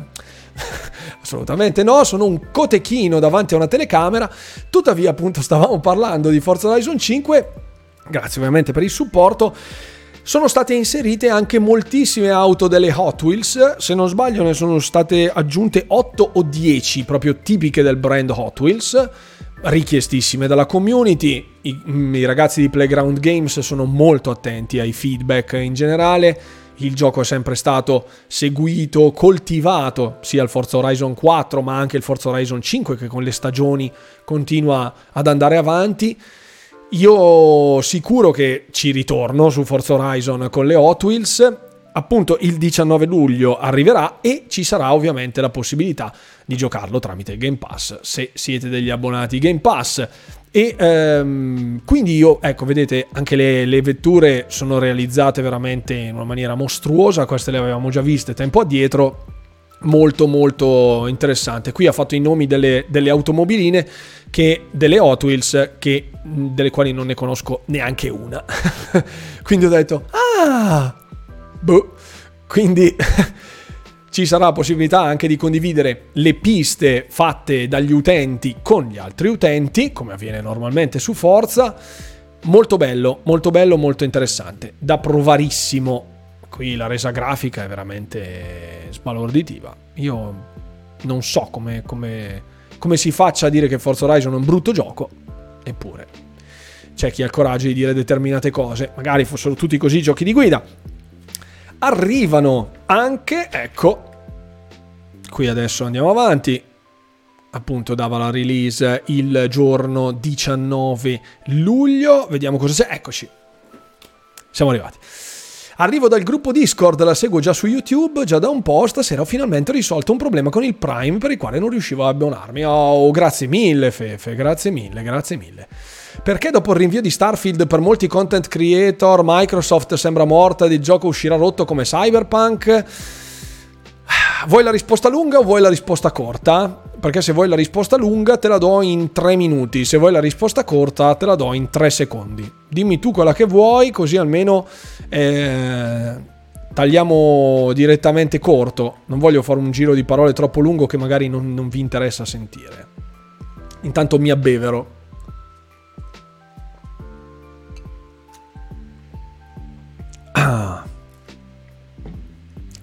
Vuoi la risposta certo? Ah, corta? Perfetto. Perché i content creator sono schierati. Punto. Specialmente quelli grossi che per paura di perdere utenza, dopo aver fatto peste e corna eh, addosso a Microsoft per degli anni, ora fanno fatica a tenere il passo. Quindi c'è sempre un Eh, però l'ho visto a 30 fps questo Starfield, anche se era una versione pre-beta. Eh, però l'ho visto troppo simile a No Man's Sky. Perché cosa vuoi fare nello spazio? Giocare con le biglie? Cioè, Dopo, mm, eh, ovviamente, tutte le critiche poi si sono super sprecate sul discorso della vastità dell'universo, che quindi, oh, sono titoli troppo grandi, brutti, oh, troppa roba, sicuramente saranno vuoti, non ci sarà niente da fare, sicuramente saranno buggatissimi come tutti i titoli Bethesda, eccetera, eccetera. Ne ho sentite di cotte e di crude, da quelli da, eh, non dico dal milione di iscritti, perché mh, mm, non, non credo che Yotobi l'abbia ancora trattato, di quelli che seguo io ovviamente, ma andare sotto a cascata, in pochi hanno avuto quantomeno l'onestà intellettuale di dire il prodotto c'è. Ecco, è un gioco di ruolo di Bethesda. Se uno vuole uno shooter con la grafica dello shooter di, di Call of Duty, eh, di Modern Warfare 2 eh, Remastered, allora cambiate gioco. Ecco, quello è un gioco, è un GDR è un po' pretendere avere la grafica fotorealistica di uno shooter FPS addosso a un RPG è una cafonata, quindi cerchiamo anche di essere verosimili, se il mondo viene generato in tempo reale, non ci sono tempi di caricamento, eccetera, eccetera, deve essere anche gestita un'infrastruttura così. Però, come sapete, lanciare feci di babbuino addosso agli altri è sempre sport nazionale e in moltissimi sono campioni olimpici plurimedagliati. Quindi, questa è la risposta corta. Poi quella lunga magari la farò in un video a parte quando raggiungerò i 100.000 iscritti, cosa che non avverrà mai. Eh, non solo paura di perdere utenza, ma anche perdere i giochi in anteprima per farci la recensione. Bravo Alcreen che in moltissimi ovviamente hanno anche delle partnership che gli fruttano dei soldi quindi andare a pestare i piedi al proprio partner per mettere in prima pagina Microsoft che non è proprio partner. Allora, non è questione di parole grosse comunque Lorenzo, è una cosa chiaramente visibile da parte di tutti. Eh, poi se si segue il creator è un discorso, se si segue il contenuto è un altro. Buonasera Leofail7 che evidenzia il messaggio. Ciao, benvenuto. Buonasera, Midna era molto felice. Eh, vi ho visto infatti la, la, reaction eh, di Midna dei Player Inside che reputo molto ferrata ambito, nell'ambito degli RPG, quindi mi, sono, mi fido dell'analisi che, che ha fatto lei, benché fosse una reaction chiaramente. È una dei pochi che intellettualmente è perfettamente competente nell'ambito degli RPG e che analizza le cose con estrema trasparenza. Quindi di, diamo a Cesare ciò che è di Cesare. Quelli che hanno detto delle vaccate non ve li dico perché tanto poi, poi se no dopo andate a dirgli che c'è uno che ti ha detto così. allora, eccoci qua. Questo riassuntino piccolo di ciò che vi è, sto male, quindi distante dalle notizie, grazie. Il mondo lo vediamo dopo, poi comunque in, nel finale di serata, più o meno fra una mezz'oretta facciamo il recapino prima di chiudere. Guardate con attenzione questo video, ok? Qui stiamo parlando di Fall Guys, sapete che Fall Guys è in arrivo prossimamente, cioè arriverà in free to play su tutte le piattaforme il giorno 21 giugno, tra cui anche Xbox ovviamente. Questo trailer quando l'ho visto ho detto What? Non ho capito che cosa, quale fosse lo scopo di questo trailer. Poi lo vediamo, lo vediamo molto brevemente. Ecco qui, togliamo magari il sottotitolo. Fanno vedere tutti i personaggini, qualcuno che muove gli occhi, quindi è un fermo immagine. Ecco qui vediamo uno col casco di Master Chief e già lì, ok? Qui praticamente ce n'è uno che sta settando la scena, ok? Perfetto. Adesso arriviamo, eh, arriviamo molto brevemente al finale, ecco, dove in cima alla piramide, per aggiudicarsi la corona, c'è un, un Master Chief, ecco, con eh, una... Eccolo qui, perfetto. Ok. Qui ovviamente arriva lì e dice, nah, prendo io. E invece no. Ok, quando io ho visto questa cosa, ok, Spartan Showdown, ok, quindi tema Halo, perfetto. Io poi mi sono fatto una domanda perché avevo visto qualcosa oggi che non ho condiviso con voi perché appunto non mi piace condividere i leak, le cose liccate, mh? Mm? perché rovinano la sorpresa. Ok. Adesso guardiamo questo video, mi dite che cosa ve ne pare. Cioè, gli sviluppatori di Fall Guys hanno preso il, il trailer cinematico di Halo 3 e l'hanno realizzato con i personaggi di Fall Guys. Gli stessi fermi immagine, più o meno, eh. Vedete che c'è quello che salta, c'è quello che fa così, c'è quello che fa cosò. Ecco questo che si dispera in primo piano con il tipo obliquo. C'è questo sdraiato per terra con la faccia nella sabbia. Ecco, questo. Qui eh, c'era un piccolo cameo, ok, perfetto. Quello messo per cos'ha, quello messo dietro la roccia. Cioè, hanno rifatto praticamente il trailer cinematico di Halo 3 con i personaggi di Fall Guys solo per questa cosa. Solo ed esclusivamente per questa cosa e quindi degni della massima stima. Qui ovviamente eh, c'è Master Chief, ecco che anziché eh, c'è al posto della granata, ecco, c'è Master Chief che guardava e usciva Believe Halo 3. Ecco, e invece questo era il trailer di Fall Guys.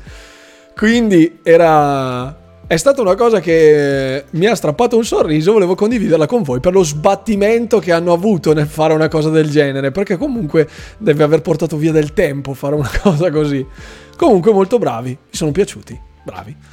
Ok, un, ottimo modo per celebrare appunto l'arrivo di Fall Guys che è sempre stato su, su PlayStation su, su, Xbox. Tutto molto bello, ma il 23 c'è FIFA. Ecco, Leo Fail che si guadagna quindi anche lui il suo insulto della serata. FIFA 22 sul pass, sì. Non lo dirò nella, nella rassegna dei titoli in arrivo. Lo metterò sulla thumbnail, ma non lo dirò. ok, parliamo di Minecraft Legends, titolo che è stato annunciato, nuova IP di Mojang che arriverà eh, nel 2023 su PC e su console. Questo è uno degli sviluppatori di Mojang. È stato, par- è stato Parneidomi si è unito al disagio. Ciao Parneidomi, benvenuto a bordo.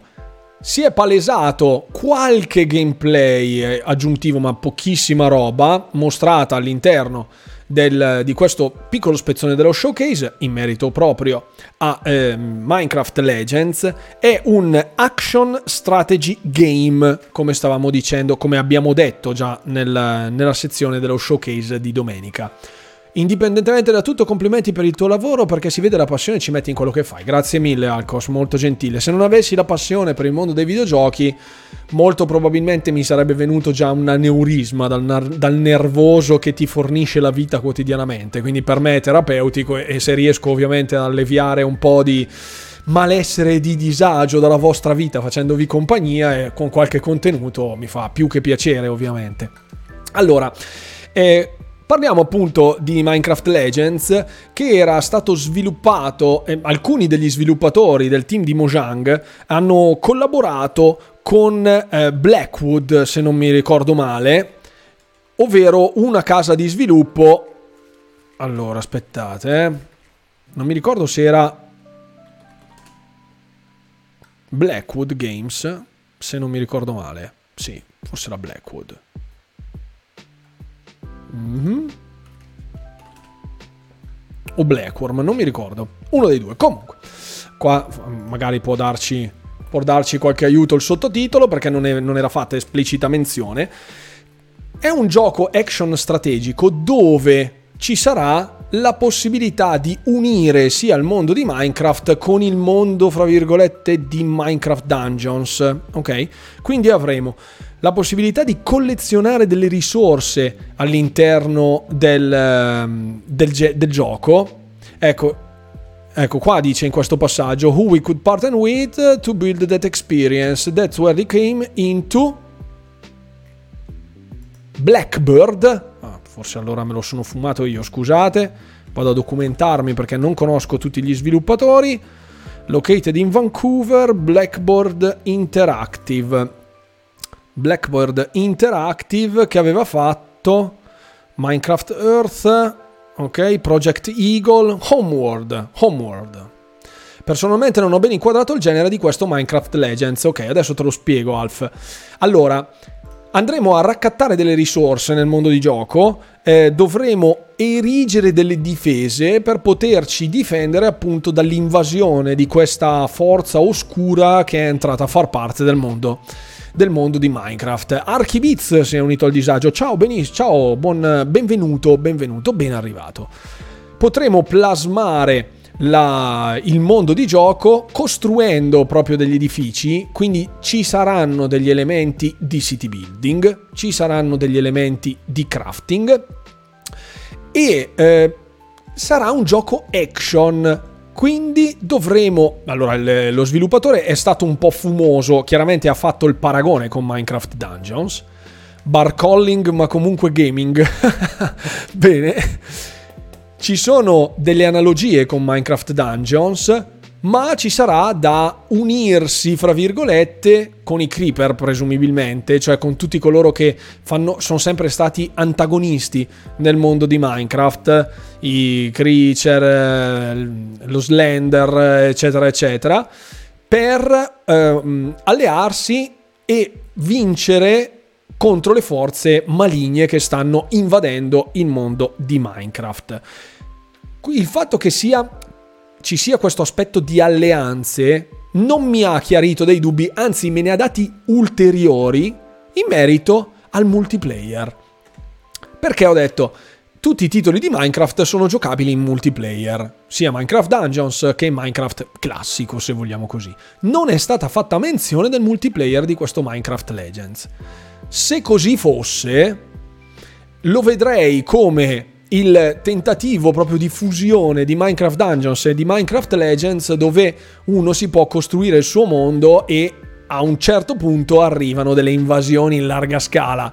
Quindi io, io spero che siano queste cose perché ho apprezzato chiaramente tutti e due i titoli. Minecraft normale meno perché ero già, su, ero già in altri tunnel quando uscì Minecraft Dungeon, quando uscì Minecraft normale, mentre Minecraft Dungeons da appassionatissimo degli hack and slash, degli action RPG in generale, sono sempre stato molto attirato da questo genere e Minecraft Dungeons è un ottimo titolo, anche giocabile in cloud è una bomba, anche con i controlli touch è super una bomba.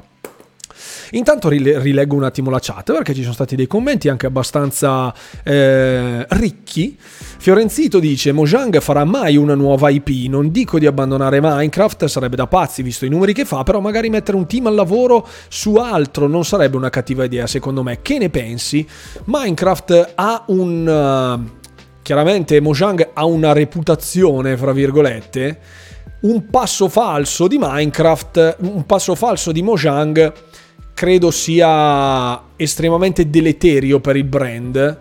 Farebbe sicuramente delle vendite fotoniche, ma Minecraft ad oggi, nonostante il supporto, tutto quello che vogliamo, è giocato planetariamente allo stato in cui è adesso. Non ha una necessità da questo punto di vista di doversi evolvere. Arriverà al punto in cui dovrà evolversi per forza, questo senz'altro. Ci vorrebbe più coraggio, cosa che ripetiamo sempre anche all'interno della community, visto che siamo persone estremamente posate, riflessive qui, non, cioè noi diciamo che lanciamo le mutande in giardino come dico io solitamente, ma è un eufemismo per così liberarci della nostra mm, così felicità in, in ambito videoludico. Però l'utenza che mi segue è estremamente analitica e infatti questo genere di commenti lo apprezzo moltissimo perché va a fare scopa con la mia idea di coraggio. Ok, ci vuole coraggio. Intanto grazie a Gray D. Fox per i 200 bit, grazie mille. Poi leggo tutti adesso i commenti. Sono sono titubante sul fatto che l'utenza voglia qualcosa di nuovo. Pensate ad esempio per fare una per fare un, uh, un paragone, un confronto.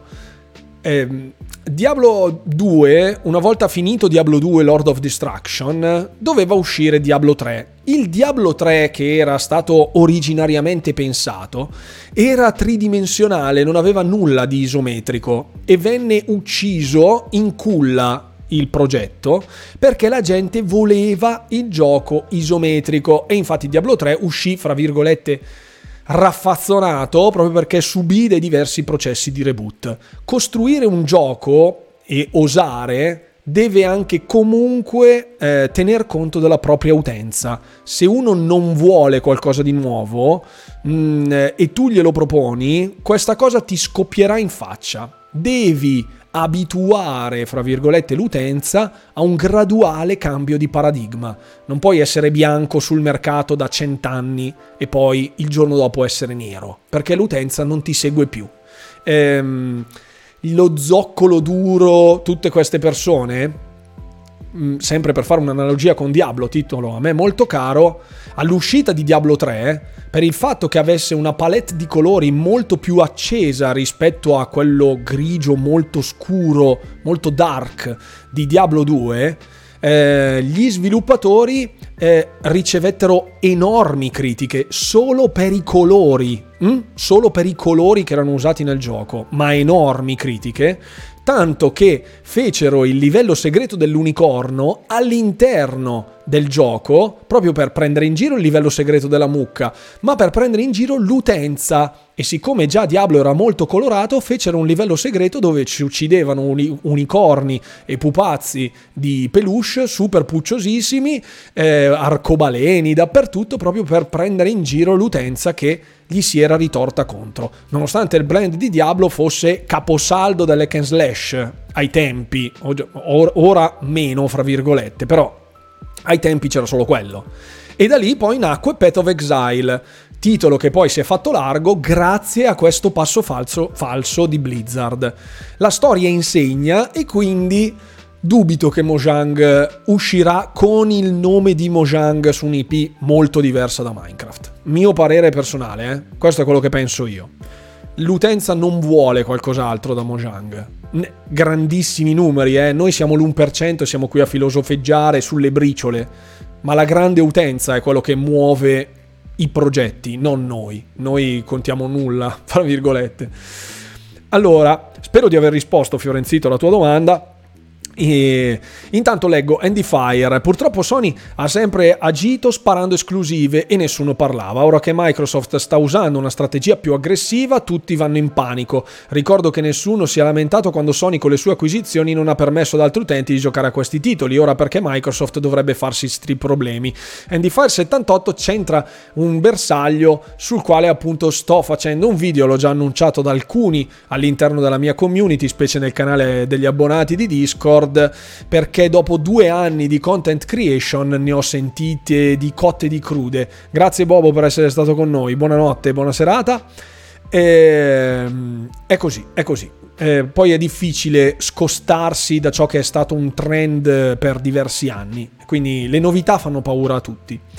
Ah, eh, guardate con il cloud cosa sta succedendo, che ora sembra che le console debbano sparire da un giorno all'altro e tutti dicono, ah, come mai? Va bene, Va bene, dicevano la stessa cosa 5 anni fa col gioco fisico. Ma no, il gioco digitale non rimpiazzerà mai il fisico. Tac, vendite del gioco fisico 3%, 97% digitale.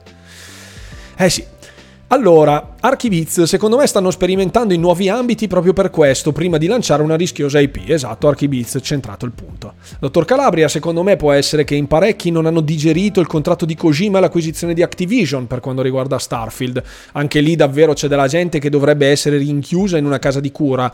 Roba che ho sentito, cioè, ma il Kojima, ehm, Kojima ha dovuto esplicitare sul suo account Twitter proprio per paura del backlash, quindi delle, delle ripercussioni dell'utenza fidelizzata, ha dovuto scrivere che con la, la, collaborazione di Microsoft non sarebbe andata ad intaccare la partnership con i prodotti di Sony, cioè ha dovuto mettere nero su bianco questa dichiarazione. Cioè che siamo alla follia. Cioè come uno che ha sempre guidato boh, la Ferrari, se compra una Lamborghini, deve scusarsi con quelli della Ferrari perché ha comprato una Lamborghini. Cioè, con, quelli, con, gli utenti che guidano le Ferrari, non con la Ferrari in sé, capito? Cioè il paragone è questo. Come se davvero diventi un nemico. Ho, ho sentito dire Kojima è un traditore, ma un traditore de che? De che? Non si sa. Comunque, eh, riprendo un attimo la chat. Ecco qua, un gran peccato che non abbiano fatto vedere nulla di nuovo di Hellblade 2, peccato, Ninja Theory secondo me sta perdendo una grande occasione. Ninja Theory vuole... Allora, un altro punto che molto mi hanno chiesto in questi giorni, specialmente dal, dallo showcase di domenica ad oggi, eh, in merito a come mai manca così tanta roba. In effetti roba ne manca, ma ricordatevi che sono uscite che arriveranno nei prossimi 12 mesi. Se un titolo arriva a luglio, non c'è nello showcase ed è giusto che non ci sia, ok? Inoltre, Starfield e Redfall insegnano che se ad oggi non c'è la Microsoft Quality, fra virgolette, del nuovo corso, cioè dalla ripartenza di Halo Infinite, dal reboot di Halo Infinite, dopo il famosissimo trailer di Greg, eccetera, eccetera. Da lì in poi tutto deve essere calibrato, misurato, pulito e patinato. Quindi il fatto che non l'abbiano mostrato o non abbiano dato un'uscita, non abbiano dato una finestra di lancio, non significa che sia nelle grane, come avevamo già detto anche per Fable, che tutti volevano essere già oddio, chiuderanno uh, Playground Games uh, già falliti, vado, non sentite di cotte di crude. Quindi eh, calmi, sicuramente calmi, puntano alla qualità benissimo. Se oggi Starfield fosse uscito con la qualità che ci è stata mostrata nel trailer, che è di una beta o di una pre-beta, mm, non sarebbe andato giù a nessuno, ok? Per cui lasciamogli fare tutte le, le modifiche del caso, aspettiamo e becchiamoci il gioco completo. Questo è il mio pensiero. Tanto di roba da giocare ce n'è. Ok, quindi Stiamo calmi, nessuno punta la pistola alla tempia di nessun altro per fare il Game Pass. Uno può avere anche tre console più il PC, può avere Sony, Nintendo, Microsoft e abbeffarsi pure il PC e gioca a quello che gli pare. Intanto i mesi volano giocando, quindi è dietro l'angolo. Noi diciamo eh, 12 mesi, è dietro l'angolo. Io ho già due anni che sono su Twitch e su YouTube, mi sembra ieri, due anni. Benissimo. Eh, ricordiamo la petizione su change.org, ecco anche questa cosa Artaserse io me la sono beccata, io lì ho cringiato malissimo, mi veniva davvero da piangere, ma proprio per il futuro dell'umanità, cioè pensare che davvero il mondo sta andando in questa direzione. Io intendevo rischiosa non tanto per il nome quanto per il tempo perso, se proprio deve rischiare su altri generi meglio Minecraft almeno vende sicuro. Infatti secondo me spremeranno fino che ci sarà ciccia la tua, risposta, la tua, risposta è stata molto esaustiva, benissimo Fiorenzito. Ok, qua si, si sta ripa- ripartendo sempre con il discorso. Ecco, addirittura pensavo fosse una roba tipo League of Legends, Minecraft Legends. No, sto recuperando per la prima volta la saga di Gears of War. Ottimo titolo, Bacca, ottima, ottima saga. Proseguiamo con, ultime, eh, con, gli ultimi contenuti. Qui c'era un'altra analisi del FanFest. Qui veniva eh, mostrato qualcosa all'interno della breve panoramica di ID at Xbox, che è stata fatta così di traverso. Non è stato fatto un annuncio roboante come era stato solito. Qui rivediamo eh, Silksong, qui vediamo altri titoli in arrivo anche su ID at Xbox.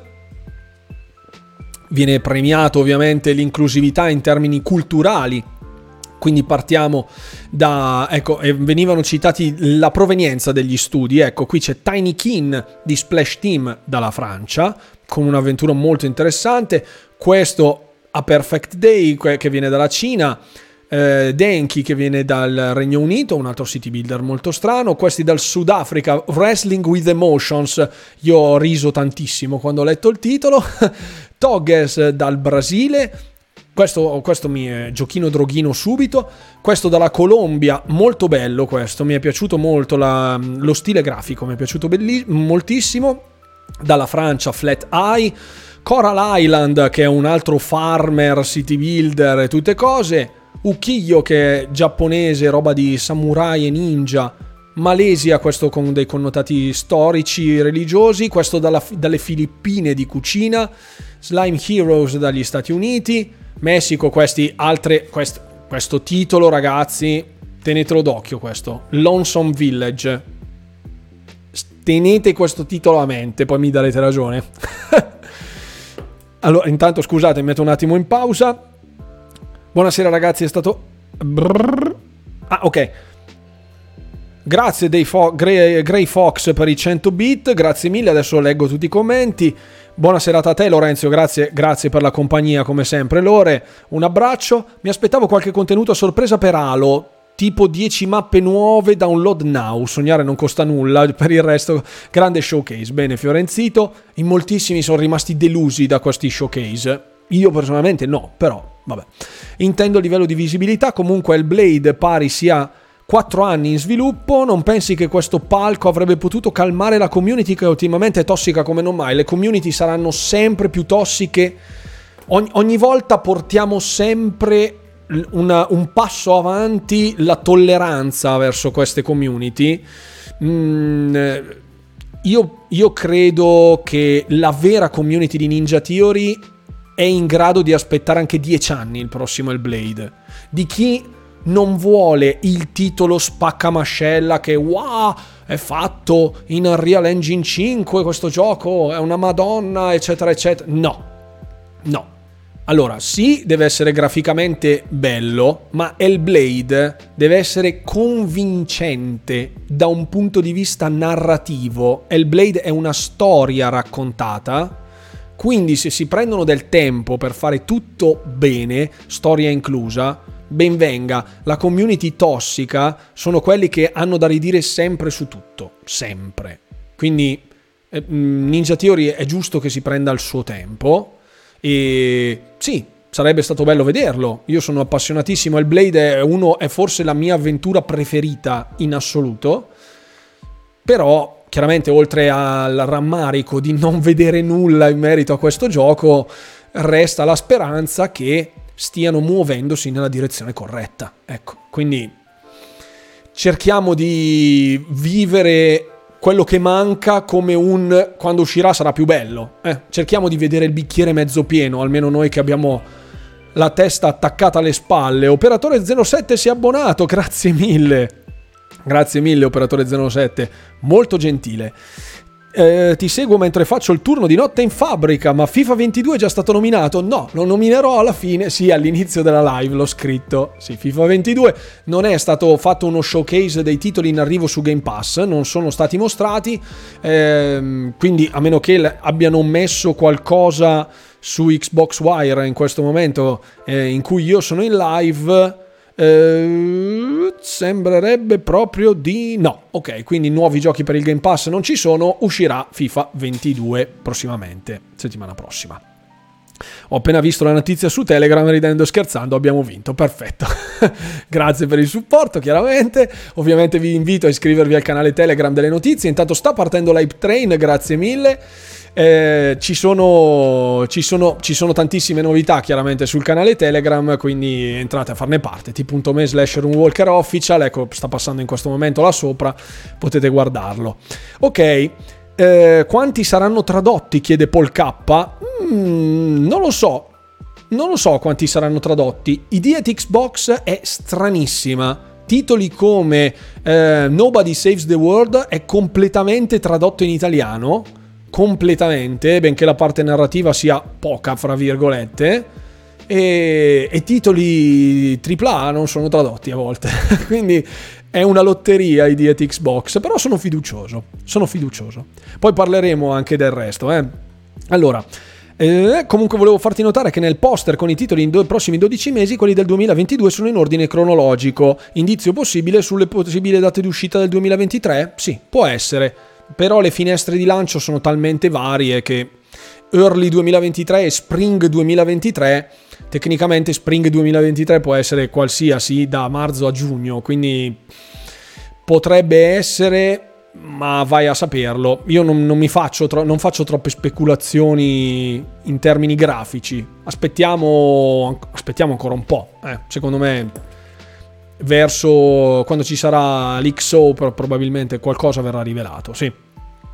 Comunque, per dire una cosa seria, l'hanno messo dopo che è finito il campionato, come volevasi dimostrare, esatto. Cosa ci dovremmo aspettare da Kojima? Ne parliamo dopo, cosa ne dobbiamo aspettarci da Kojima? Ehm, allora, Qui ecco Lonesome Village, Phantom Abyss, che questo è un altro giochino droghino a trappole, Hollow Knight Silk Song che avevamo già visto nello showcase, attesissimo, attesissimo da tutti. Non ci sono state reveal di date, però qualcosa è stato mostrato. Ecco, si è concluso lo showcase con un um, toccante uh, documentario, un piccolo girato, di GSC World, quindi gli sviluppatori di Stalker 2. Come sapete, appunto, Stalker, essendo ucraini, è stato rinviato, è stato rimandato all'inizio del 2023, è comparso appunto nel famoso eh, posterazzo con, eh, con, tutti i titoli in arrivo per la prima metà del 2023 e mh, mm, sostanzialmente hanno fatto un, un documentario dove hanno mostrato appunto il loro stato. Ok, qui è quando lavoravano nel loro studio, qui tutto in mock-up, eh, eccetera, eccetera. Editing, studio, ecco, vediamo anche delle abilità di danza notevoli. Qui tutto bello, tutto yeah, GSC Game World, fantastico. Poi e poi no. E poi no, queste sono immagini vere, ovviamente del conflitto fra la Russia e l'Ucraina. Qui siamo a Irpen dove questo bambino gioca sul dondolino e il giorno dopo il dondolino non c'è più. Questo è un'esplosione che è avvenuta a 600 a 0,6 miglia, quindi più o meno a mezzo chilometro, quasi un chilometro dagli studi di GSC. Quindi l'edificio sradicato dalle bombe e quindi giustamente GSC World hanno fatto armi e bagagli e se ne sono andati dall'Ucraina. Ehm, lì ecco appunto fa, mostra dove vivevano, dove lavoravano, dove facevano tutte le robe, come vedete c'è stato un fuggi fuggi in generale, non tutti gli, gli impiegati appunto di GSC sono potuti andare via, eh, c'è chi ha gli animali, c'è chi ha lì la famiglia e quindi sono rimasti lì, ecco anche cose tristissime chiaramente dove insomma, bombardamenti, eh, c'è a chi è morto gli animali domestici, a chi gli sono morti i parenti. Questo è il community lead di GSC World che lavora dalla stanza da bagno. Eh, questa è un'altra dei lead designer che vive in, ca- in casa con un cane con un occhio solo e lavora dal corridoio. Quindi ben altro rispetto alle nostre comodità, ecco, lui fa lavoro di volontariato dove si, si adopera per la condivisione di quello che sta arrivando, gli aiuti umanitari, eccetera, eccetera.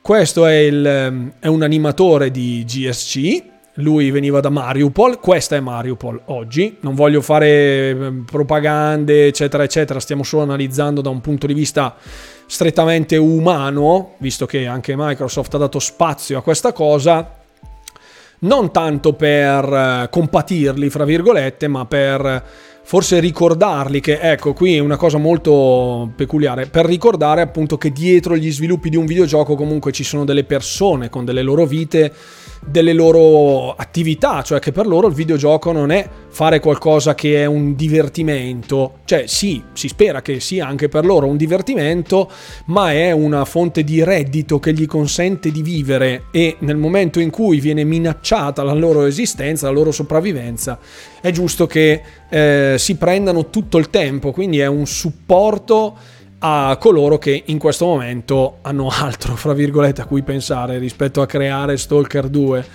E mm, fa strano proprio che anche come diceva Sarah Bond, in, eh, in fase proprio di sviluppo del gioco siano andati a fare fare un gioco bellico ambientato sulla loro cultura, perché poi parla anche della cultura ucraina e poi sia scoppiato un conflitto proprio lì. Qui ecco come vedete lead artificial intelligence, artificial intelligence developer, quindi ce ne sono di tutti i tipi, dai game designer, lead designer, senior animator, community manager, ce n'è dentro di tutto.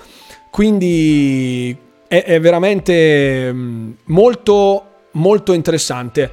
Hanno condiviso, ciao, no, ciao Dolan94, benvenuto sul canale, hanno condiviso l'intro del, eh, di Stalker 2, la sequenza iniziale, questo è il loro modo, fra virgolette, di presenziare, benché eh, tutto quello che sta accadendo in questo momento in quella parte del mondo, hanno voluto dare il loro contributo a Microsoft che ricordiamo si è profusa anche a supportare chiaramente gli sviluppatori in questo momento di difficoltà. Questa è proprio la scena iniziale di Stalker 2 dove c'è un, eh, un, un camion con alla guida una persona e dietro sul sul, sul, furgone dietro, eh, nel cassone praticamente ci sono quello che sembrano essere dei cadaveri. Ecco, intanto eh, che vedete il trailer, se non l'avete visto ve lo lascio qui, intanto io leggo la chat. Voglio giocare al gioco di cucina coreano, dice Melgamot. Community manager di Stalker 2 con il braccio al fucile è assurdo. Video veramente toccante a molti livelli.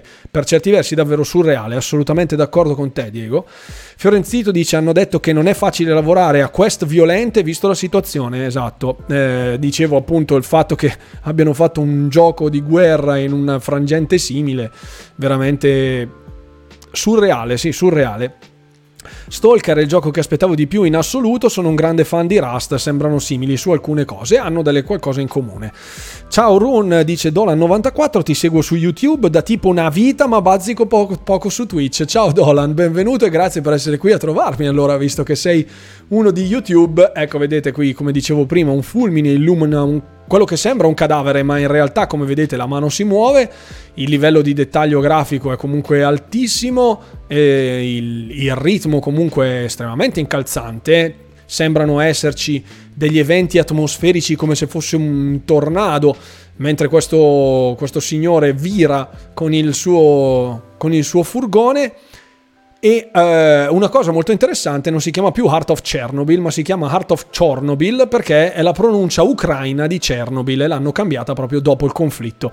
Dopo il conflitto con eh, l'inizio del conflitto con la Russia. Questo screen rappresenta appunto il fatto che all'interno di Art of Chernobyl, quindi di Stalker 2, avremo degli elementi apparentemente sovrannaturali, come avevamo già visto in alcuni frangenti dei loro gameplay.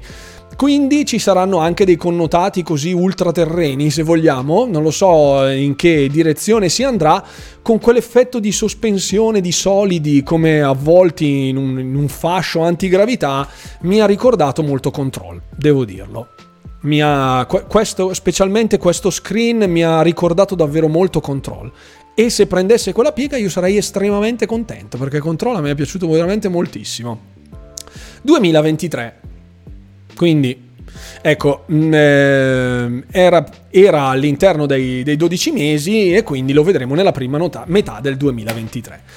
Allora, due paroline su Kojima, visto che me l'avevate chiesto. In primis, ehm, Kojima ha stretto una partnership con, con Xbox Game Studios, quindi è, ha scelto di entrare a far parte degli Xbox Game Studios, come dicevamo domenica, per il cloud quindi per tutto ciò che rappresenta il cloud gaming in generale e che probabilmente su altre piattaforme non aveva modo proprio fisicamente di sviluppare, quindi ci sta che sia una scelta tecnica di questo tipo. Il fatto che richieda il cloud ehm, rappresenta forse un qualcosa di poco tangibile perché potrebbe andare in qualsiasi direzione. Io ho pensato come ad esempio, siccome è molto eclettico Kojima nella creazione dei suoi contenuti, eh, specialmente quelli più datati, tempo addietro, ci sono molte risorse che in ambito cloud potrebbero essere estremamente utili. Io ho pensato ad esempio, cosa che un domani potrebbe essere e che quindi mi conferirò la medaglietta da solo, il fatto che si interfacci in cloud potrebbe essere una cosa un qualcosa di ibrido con, eh, sullo stile Pokémon Go. Avete presente? Quindi voi girate con il cellulare, inquadrate determinate zone dove magari un, una sorta di realtà aumentata che però si interfaccia anche con il gioco console normale o col gioco PC normale, cioè che ci sia la possibilità di staccarsi dal box di gioco, cioè non, non, Xbox in quel senso, nel, nell'ambiente domestico videoludico, uscire nel mondo reale e interfacciarsi con il mondo reale, portare il gioco nel mondo reale e, e non il contrario. Quindi secondo me si andrà in quella direzione. È il Kojimaverse, non lo so se arriverà il Kojimaverse, però mi, mi stuzzicherebbe parecchio una cosa del genere uscire di casa giocando in portabilità con il cloud, eccetera, eccetera, sarebbe interessante. Estremamente interessante. Questo è quello che mi aspetto io, ovviamente, però non si sa nulla. Anzi, l'unica cosa che ha detto Kojima è che ci vorrà del tempo. Il fatto che l'abbia detto a chiare lettere così significa che per almeno due anni non vedremo un piffero. Secondo me.